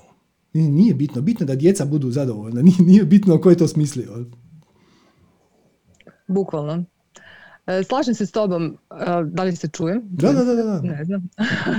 pa nek htjenog da kažem da prvo ne želim da zauzimam previše vremena u ovom e, divnom prostoru manifestiranja, da prepustim mikrofon i drugim ljudima. Naravno da bih imala ne znam, milion pitanja, jer svašta nešto nas muči u našim ovim malim velikim životima. mm-hmm. Ove, ja sam se svoje vremeno obratila tebi uh, mailom tamo negde početkom godine tata mi je bio na samrti, to mi je bila onako jedna jako težak period u životu. A, prošle godine sam te otkrila u junu mesecu, komšija je, eto kakva slučajnost, dosledili smo se ovdje, mislim ko zna kad bih ja naletela na manifestiranje, na Sanju, na Ines, na divne boginje i svašta nešto tu korisno ovaj, na tom svom duhovnom razvoju. Ali ono što sam htjela da kažem je da m, mm, vezano za tatu, ako smem još, da, ako mm-hmm. ćeš mi dozvoliti. A, a, tata je bio jako iritantan lik u mom životu i u životu mojih bližih zbog a, načina na koji je živeo. Izuzetno jedan sebičan lik, nažalost, sklon alkoholu i tako dalje nekad kad vidim da me zove, dobijam kako bih rekla, e, mnogo energije odlazilo uh, na, na, na, na razgovore s njim, uh, mnogo negativnog je ostavio ovaj, negativno. Mislim, ja ne mislim da je to negativno sad, naravno mm-hmm. smatram da to što je on bio takav kakav je bio, mene je učinilo mnogo boljom osobom, jer mi je pomogao da se razvijem. Da pomogao mi je da napravim pravi izbor partnera, pomogao mi je da pravim dobre izbore u životu. Čini ti si, ga, ti si ga izabrala. Kožiš, time što si se inkarnirala u obitelji gdje će ti on biti otac, ti si ga izabrala, nimalo slučajno. Ništa nije slučajno, nije slučajno ni što si otkrila Ines i Sanju i boginje i mene, ništa nije slučajno, sve su to sinkroniciteti. A ovo je konkretno čak tvoj odabir sa spiritualnog nivoa, tako da, tako da da. A on, je, I... on, je, on nije bio cvijeće zato što je on postupao iz vlastitih negativnih uvjerenja i nije znao bolje. Ja sam, da, nije znao bolje i ja sam i ranije, dok sam bila mlađa, uvijek govorila tata je najbolji što može da bude. Da može da bude bolji, on bi bio bolji. Ali prosto nije znao za bolje. A ono što je bilo suštinsko, ono tvoje javljanje, jer si odmah odgovorio na moj mail, želim ovom prilikom još jednom da ti se zahvalim i da kažem da je meni to toliko bilo e, značajno i veliko u tom trenutku, ovaj, trudit ću se da ne plačem, zato što mi je to bio jako težak period u životu. Mm, moja braća nisu bila prisutna fizički, jedan živi u Beogradu, a drugi e, nije tu. Mislim, bila sam sama u statu i ovaj, suprug nije bio tu, ovaj, bio je u inostranstvu i onda mi je bilo mnogo teško s decom i sa ovaj, babama, odnosno bivšom, ovaj, moja mama je bivša žena njegova, ali ona je bila uz njega. I onda smo se trudili da poslednji njegovi dani budu ispunjeni ljubavlju, sigurnošću, Uh, mislim da je to bilo najvažnije. Ja sam znala da su to poslednji njegovi dani. Iako sam se nadala negde da će on preživeti, ali to nije bilo ovaj, mm. izvesno. Ali čini mi se da čovek kako se ne suoči sa uh, smrću bliske osobe, da uopšte ne može da zna šta je to smrt. Mislim, mi smo svesni da smo smrtni, mm -hmm. ali nismo baš u svakoj sekundi. Jel? Pa, to je, to je ista stvar da. definicije uvjerenja. A, šta vjeruješ, sad pazi, ovo je čisto uvjerenje, jer nema, niko ne može dokazati ni ovo, ni ovo, ni ono. Šta vjeruješ da se dogodi kad umreš? Jel imaš neku ideju oko toga, jesi li se I imam ideju, pomoglo mi je to što mi se u trenutku tatine smrti pojavila knjiga na polici koja je stajala tu 10 godina i došlo je momena da je pročitam. Mm. Dobila sam je za rođendan pre tačno 10 godina. Mm. Tibetanska knjiga života i smrti, mm. gde imam znači, delove uputstva samrtniku, umiranje s faze. Mislim, fascinantno je da tibetanci posvete, bar ti koji su praktičari, posvete čitav život. Mm. Čitav svoj život posvete praksi koja će da dovede do čina, a, svesnog čina umiranja. Da. do svesnog čina umiranja. To mi je bilo fascinantno. I kad sam čitala te delove, e, najviše sam obratila pažnju na one delove kako ja da pomognem tati. I onda je bilo sumanuto možda pričati u trenucima kad njemu nije do priče, pustiti ga da ćutimo zajedno, biti samo prisutan. Moj tata dok je još mogao da govori, dok je bio svestan, mislim, mi se zagrlimo i isplačemo i to je bitan deo. Tamo kaže pustite ga, isplačiti se sve, ali nemojte u trenutku smrti biti, biti uh, naporni njemu. Jako je bitno šta on ima, jako je bitna ta poslednja misao u trenutku smrti mhm. koju on doživljava i njegova emocija. I, i, I trudila sam se da to bude, da to, mislim ja ne mogu da proizvedem to kod njega, ne znam šta je bilo u posljednjem času, ovaj. ali sam se trudila da, da ne ode uzrujan, Kužim. da ne ode... Inače, to ti je ključno, cijela yoga, zapravo kad ideš pitat prave mistike, Teško ih je navući na tu temu, ali kad ih navučeš, onda će ti oni otvoreno priznat da Vede i Upanishade i Bhagavad Gita su samo priručnik za umiranje. I sad to, to zvuči jako depresivno. Mislim, šta sad, ja ću provesti, ne znam, 50, 70, 90 godina života i radit ću teške prakse, vježbe, disanja, meditacije, da bi šta, imao svjesnu smrt. Da. Zato šta, kad, kad se oslobodiš straha od smrti, onda tvoj život ima potpuno drugu dimenziju. I Postoji dva oprečna pogleda na umiranje. Jedan je ovaj naš zapadnjački pogled. On kaže, mi smo smrtno tijelo, rodili smo se, to, evolucija, mama, tata, genetika, malo seksa i to, i onda se priti mač jedan komplicirani slučajnost, te, od 100 milijuna spermija jedan će doći do jajaca, i onda izađe, rodimo se i onda dobijemo u sivu masu koja je mozak, koja kreira misli, koja kreira emocije, koja kreira iskustvo života i onda kad umremo, onda nas nema. Ono, ko kad baciš staru krpu u smeće. Postoji drugi. A taj drugi kaže ti nisi svoje smrtno tijelo i tvoje emocije i misli su ono što imaš, a ne ono što jesi. I tvoja prava priroda je čista svijest i ti si veliki neuništivi spirit. Neuništiv u smislu da E, ti si dio kreacije, nisi nikad stvoren samim time ne možeš ni umrijet. I postoje cijele, recimo, e, Bhagavad Gita počinje sa tom raspravom. To je vrlo zanimljivo. Bhagavad Gita ima puno izvrsnih poanti. Ali autori su se nimalo slučajno potrudili da to bude prva poanta. Znači, Bhagavad Gita počinje na bojnom polju i e, praktički bore se dvije frakcije iste obitelji. I sad naš junak gleda drugu stranu, protivničku, takozvano, ali to su njegovi rođaci, prijatelji, učitelji i ono, i spiritualni vodiči i on ne želi njih ubiti. I onda mu kaže Krišna, koji je njegov kočijaš u tom direktoru, on kaže, ali nećeš ih ubiti, nećeš ništa uništiti.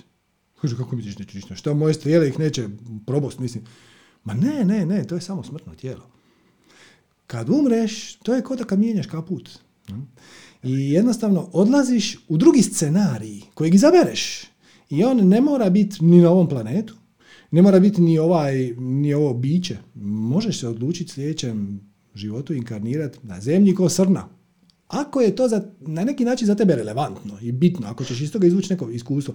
A možeš se odlučiti inkarnirati u prošlosti, a možeš se odlučiti inkarnirati u budućnosti, a možeš odlučiti se inkarnirati u drugom planetu. I s drugim riječima, ovo tu je samo privremena uloga. I kad to osvijestiš, to nije, nije pitanje šta se događa nakon smrti, nego je pitanje šta se događa prije smrti. Kako ćeš ti živjeti svoj život je ogromnim dijelom a, zapravo predeterminiranost sa tim detaljem. Šta ti vjeruješ jer ja ti ne mogu dokazati da si ti čista svijest. Ja ti mogu reći idi meditiraj pa ćeš možda jedan dan to vidjeti. Možda ćeš, možda nećeš, a možda ćeš to iskustvo protumačiti neko drugačije, šta god. E, ali baš u tim situacijama kad nisi siguran koje uvjerenje je ispravno u navodnike, izabereš ono koje ti je korisnije.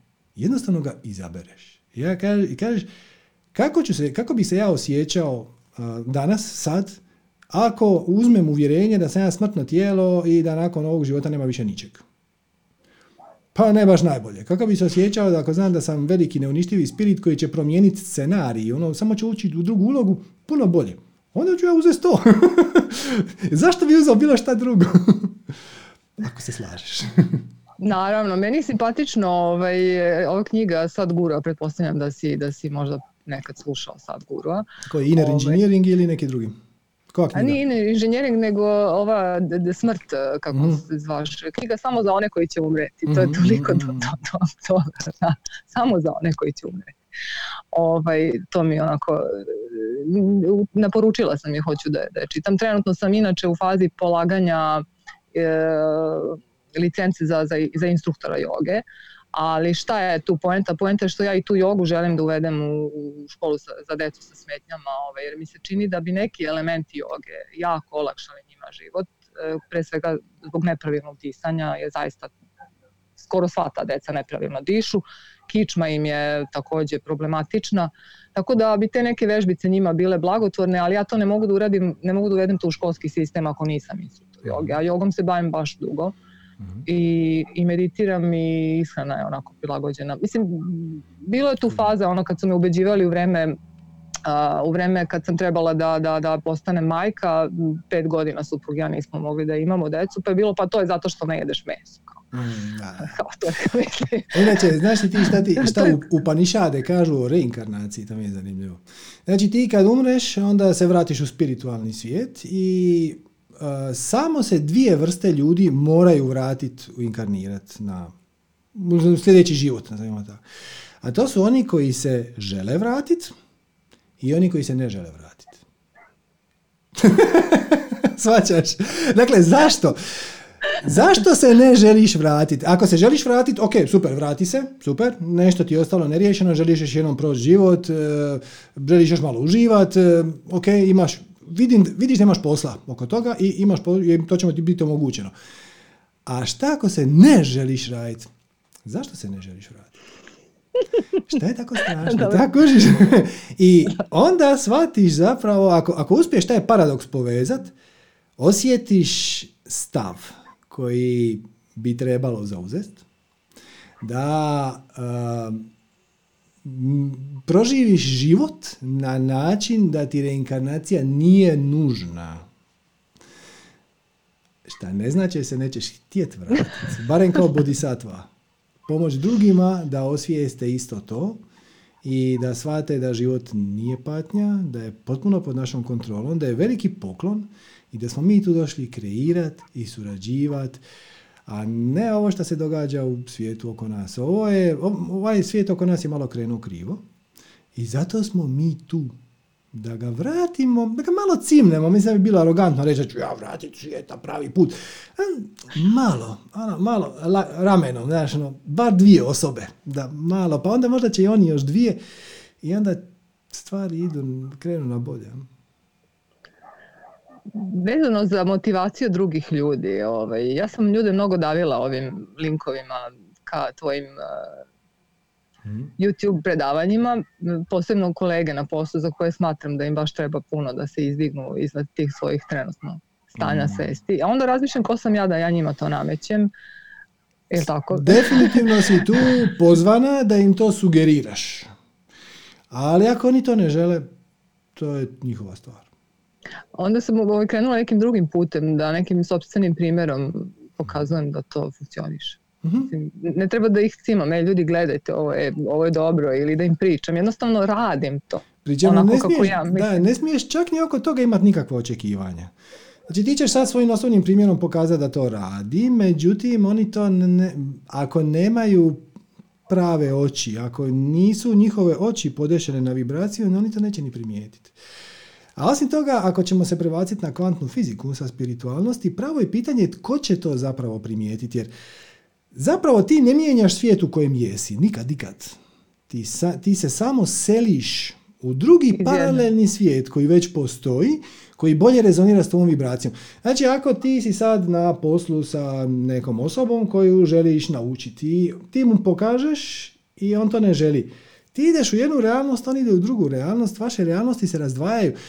To ne znači da se ta osoba kao imenom i prezimenom i tijelom i to i dalje neće nalaziti u tvom životu, ali to nije ona osoba koju si ostavila pred šest mjeseci, ako, ako svačaš. Tako da, sve to skupa postane dosta konfuzno kad kreneš uh, ići u detalje i zato ti, zato ti ovaj, Džnana yoga kaže da uvijek treba samo rješavati one stvari u životu koje ti je donio život.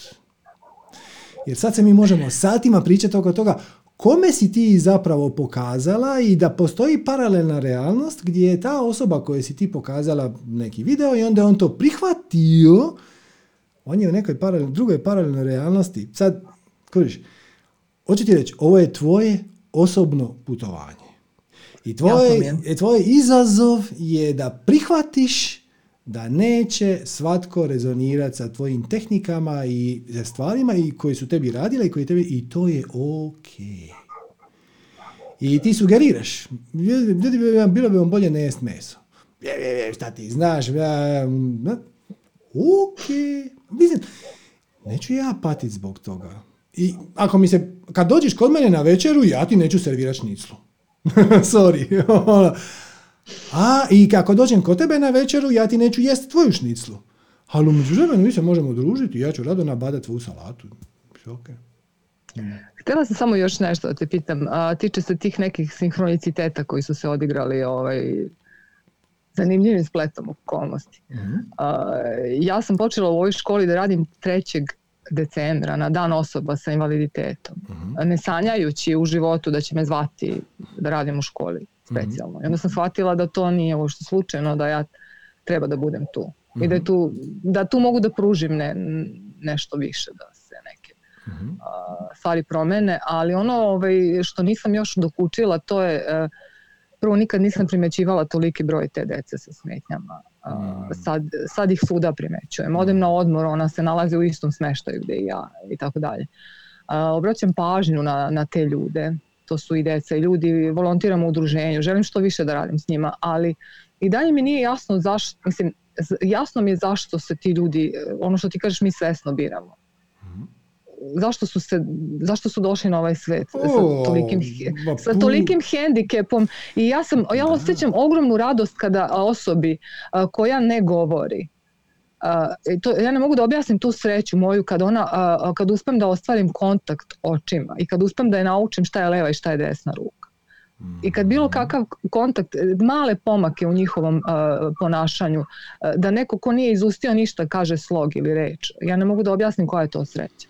Postoji puno razloga zašto se bića inkarniraju u, kako ćeš to nazvat, ograničenim e, sposobnostima. sposobnostima da. Jedan od njih je da tebi pruže priliku da ti postaneš bolja. Drugi je da sebi dao mali dodatni izazov.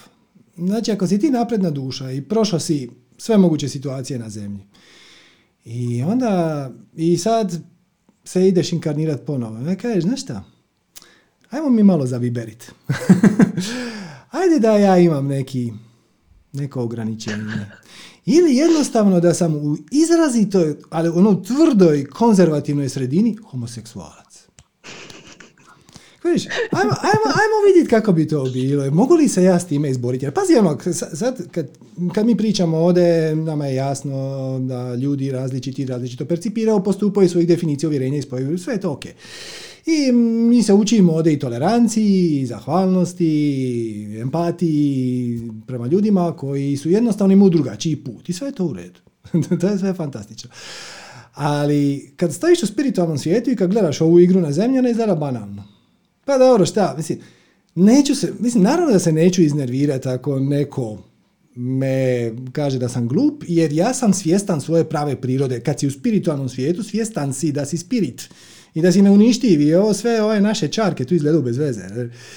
E, ali da li zbilja možeš odoliti? Si gledaš iz spiritualnog svijeta, ja ću idem se dole inkarnirati, jer ja imam ruku ili nemam ruku, posve sve jedno, zato što ja sam spirit, ja sam neuništivo biće i ja se moje bivanje je zapravo jedino bit. E, ali onda dođeš ovdje, nije tako jednostavno.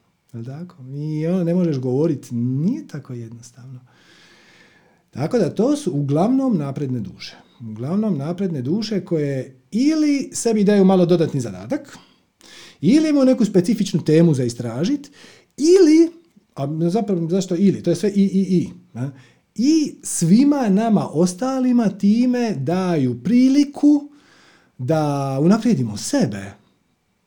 Jer svi, cijela okolina oko tog e, djeteta koje ima poteškoće u razvoju je se mijenja. To ti znaš sigurno puno bolje nego ja. Kad roditelji imaju svoj put i to dijete, da su dobili zdravo dijete, imali bi skroz drugačije izazov u životu, ali imaju to dijete sa poteškoćama ili sa... I to ne jedno.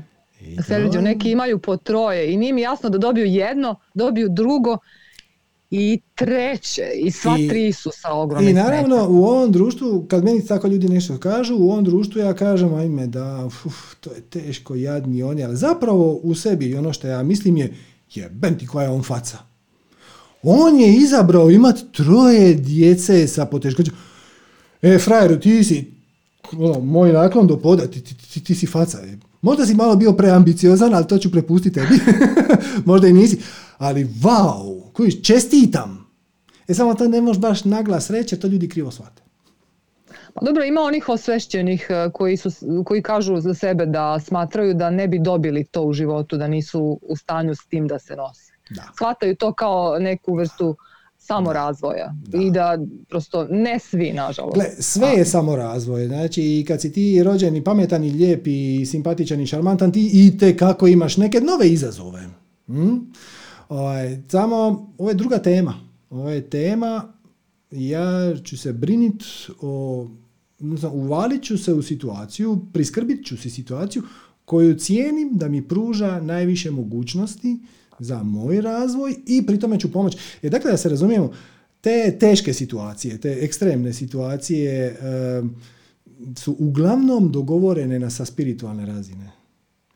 E, kad nekome dijete završi u komi, e, takvi teži, teži poremećaj samoubojstva, to je uglavnom dogovoreno unapred, prije nego što se iko inkarnirao, sa spiritualne razine, ono, ajmo dole, ja ću ti biti sin i onda ću se uvaliti u takvu, takvu nevolju, da bi i tebi, i sebi, i drugima omogućio, dao poligon za razvoj. I to, nažalost, iz, iz perspektive naših tipičnih definicije uvjerenja koje mi imamo u ovom našem društvu, to se smatra okrutno, bezobrazno, glupo, loše. Ali eto, to je pogled na koji ja, ja koja procjenjujem da je meni od koristi. Ja ga nudim drugima, ako neko hoće, hoće, ako ne, slobodno me smatrat okrutnim gadom. Samo bih još rekla da ovaj, doza zahvalnosti koju ja imam u svom životu za moju zdravu decu je onako porasla i nije bila prisutna. Nisam bila svesna. E, znate, nisam, nisam još pitao, e, kako ti gledaš na ovaj pogled? Jel ti, mislim, ti si na prvoj liniji fronte, ja nisam. Je li ti vidiš da te situacije obiteljske u kojima se ti susretneš, da imaju spiritualnog smisla? I te kako. I te kako. Ja se znači danima borim, borim, pitam zašto je moje jedno dete tako kako jeste, a drugo potpuno suprotno. Uh, mislim da, da je to ovaj, poprilično veliki izazov, taj roditeljski posao, da ga tako nazovem. mm Mislim da je to jedan zanimljiv, zanimljiva uloga u životu svih nas, mm biti roditelj. Zahtevna, mislim, većina roditelja taj svoj posao olako doživljava, onako, deca su mu usput negde, ali ja sad opet gledam iz perspektive mojih roditelja, nas troje, dva brata i ja, mi smo se tu negde muvali, rastu deca, tata i mama Dobre, su u nekom svom filmu. Hoću da kažem da, da, da šta znači biti dobar roditelj ili loš? Da, da, nisam, nisam mislio samo na to, nego e, imat e, obiteljsku situaciju koja je mrvicu ekstremna. Znači ti si se i rodila u njoj, tvoj otac je bio moj tata je bio jedan destruktivni lik, Ali, da, li si ti, da li si ti iz toga profitirala? Izuzetno. Da. E, čini mi se da su moja braća profitirala, nisu baš svesni, jedan malo više, drugi malo manje. Da ti se čini da možda ne bi radila ovaj posao koji radiš, da nisi imala tako skrhanu e, familiju? da, da. Mislim da me to dovelo ovdje. E, dakle, to, to sam htio čuti od tebe, jer znam da će biti otpora na ovo. E, to ja nisam zaslužio da imam obitelj to agresivnog oca ili e, dijete sa ograničenim sposobnostima. Samo sam htio od tebe čuti da, da ne bude samo echo chamber, znači ja pričam i divim se sam sebi. Da li stvarno je ta teorija da nekako ima tebi smisla da izbor obitelji, odnosno situacija koja se, se našao, je primjerena izazovima koje bi ta osoba zapravo trebala proći da bi ostvarila intenzivan spiritualni rast. E, I kako ima smisla. E, e, znači, izbor mog sadašnjeg partnera je posljedica takvog oca. Hmm. Znači, moj partner ne bi bio takav da ja nisam imala svog oca kao neki negativan uzor, da kažem, ali sam prolazila kroz te neke loše faze. Ali što se tiče, ja sam shvatila tvoje pitanje da si mislio da li moja deca, e, mislim ja sam jako željela decu i nisam mogla da ih imam, onda sam shvatila u nekom trenutku, pa dobro, okej, okay, ne, ne više zamislio ovom smislu, ljudi često kad imaju takvu situaciju ili teškog roditelja, majke, djece i to, zahtjevnu, se osjećaju kao žrtve. Ja bih samo htio poručiti, ali nekako bi volio to čuti od tebe, ako se ne slažeš, apsolutno popravi. Ne, ne, ne, naravno, ne, ja, ne, treba čovjek, da, da, ali to je opet stvar e, ličnog izbora kako ćeš posmatrati taj svoj period života. Ja ne mogu da kažem da sam ja to odmah vidjela, naravno da nisam. ali rekla bi da je to imalo smisla.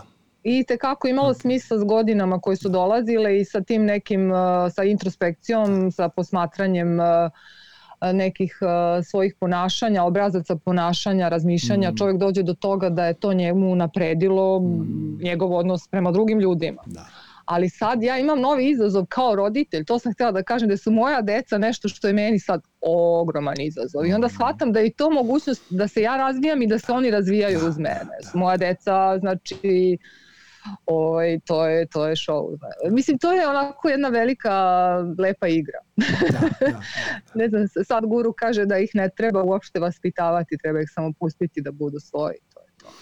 Ne treba ih ograničavati previše. Ja sad pominjem sad gura po drugi put, da. nemoj da se ljutiš. Okay. Ne, je on drag. Super mi je Eto, uh, ništa, hvala ti. Ovaj... E, hvala, izvinjam se ako sam puno vremena oduzela. Znaš šta, ja sam procijenio da je tema izuzetno korisna, jer e, relativno rijetko dolazim u priliku pričati s nekim koje direktno u kontaktu sa ljudima koji imaju nekako otežani razvoj i htio sam čuti iz prve ruke zapravo e, da li stvarno se u praksi, jer ja, teorija je krasna, ali da li se u praksi na kraju pokaže da je to sve skupa imalo smisla na spiritualnoj razini i da stvarno ti izbori koje mi radimo prije života vezano za našu najbliže i za prijatelji, za partneri i to, rezoniraju sa mjestima na kojima mi želimo zapravo napraviti neke napretke. Tako da evo, hvala ti.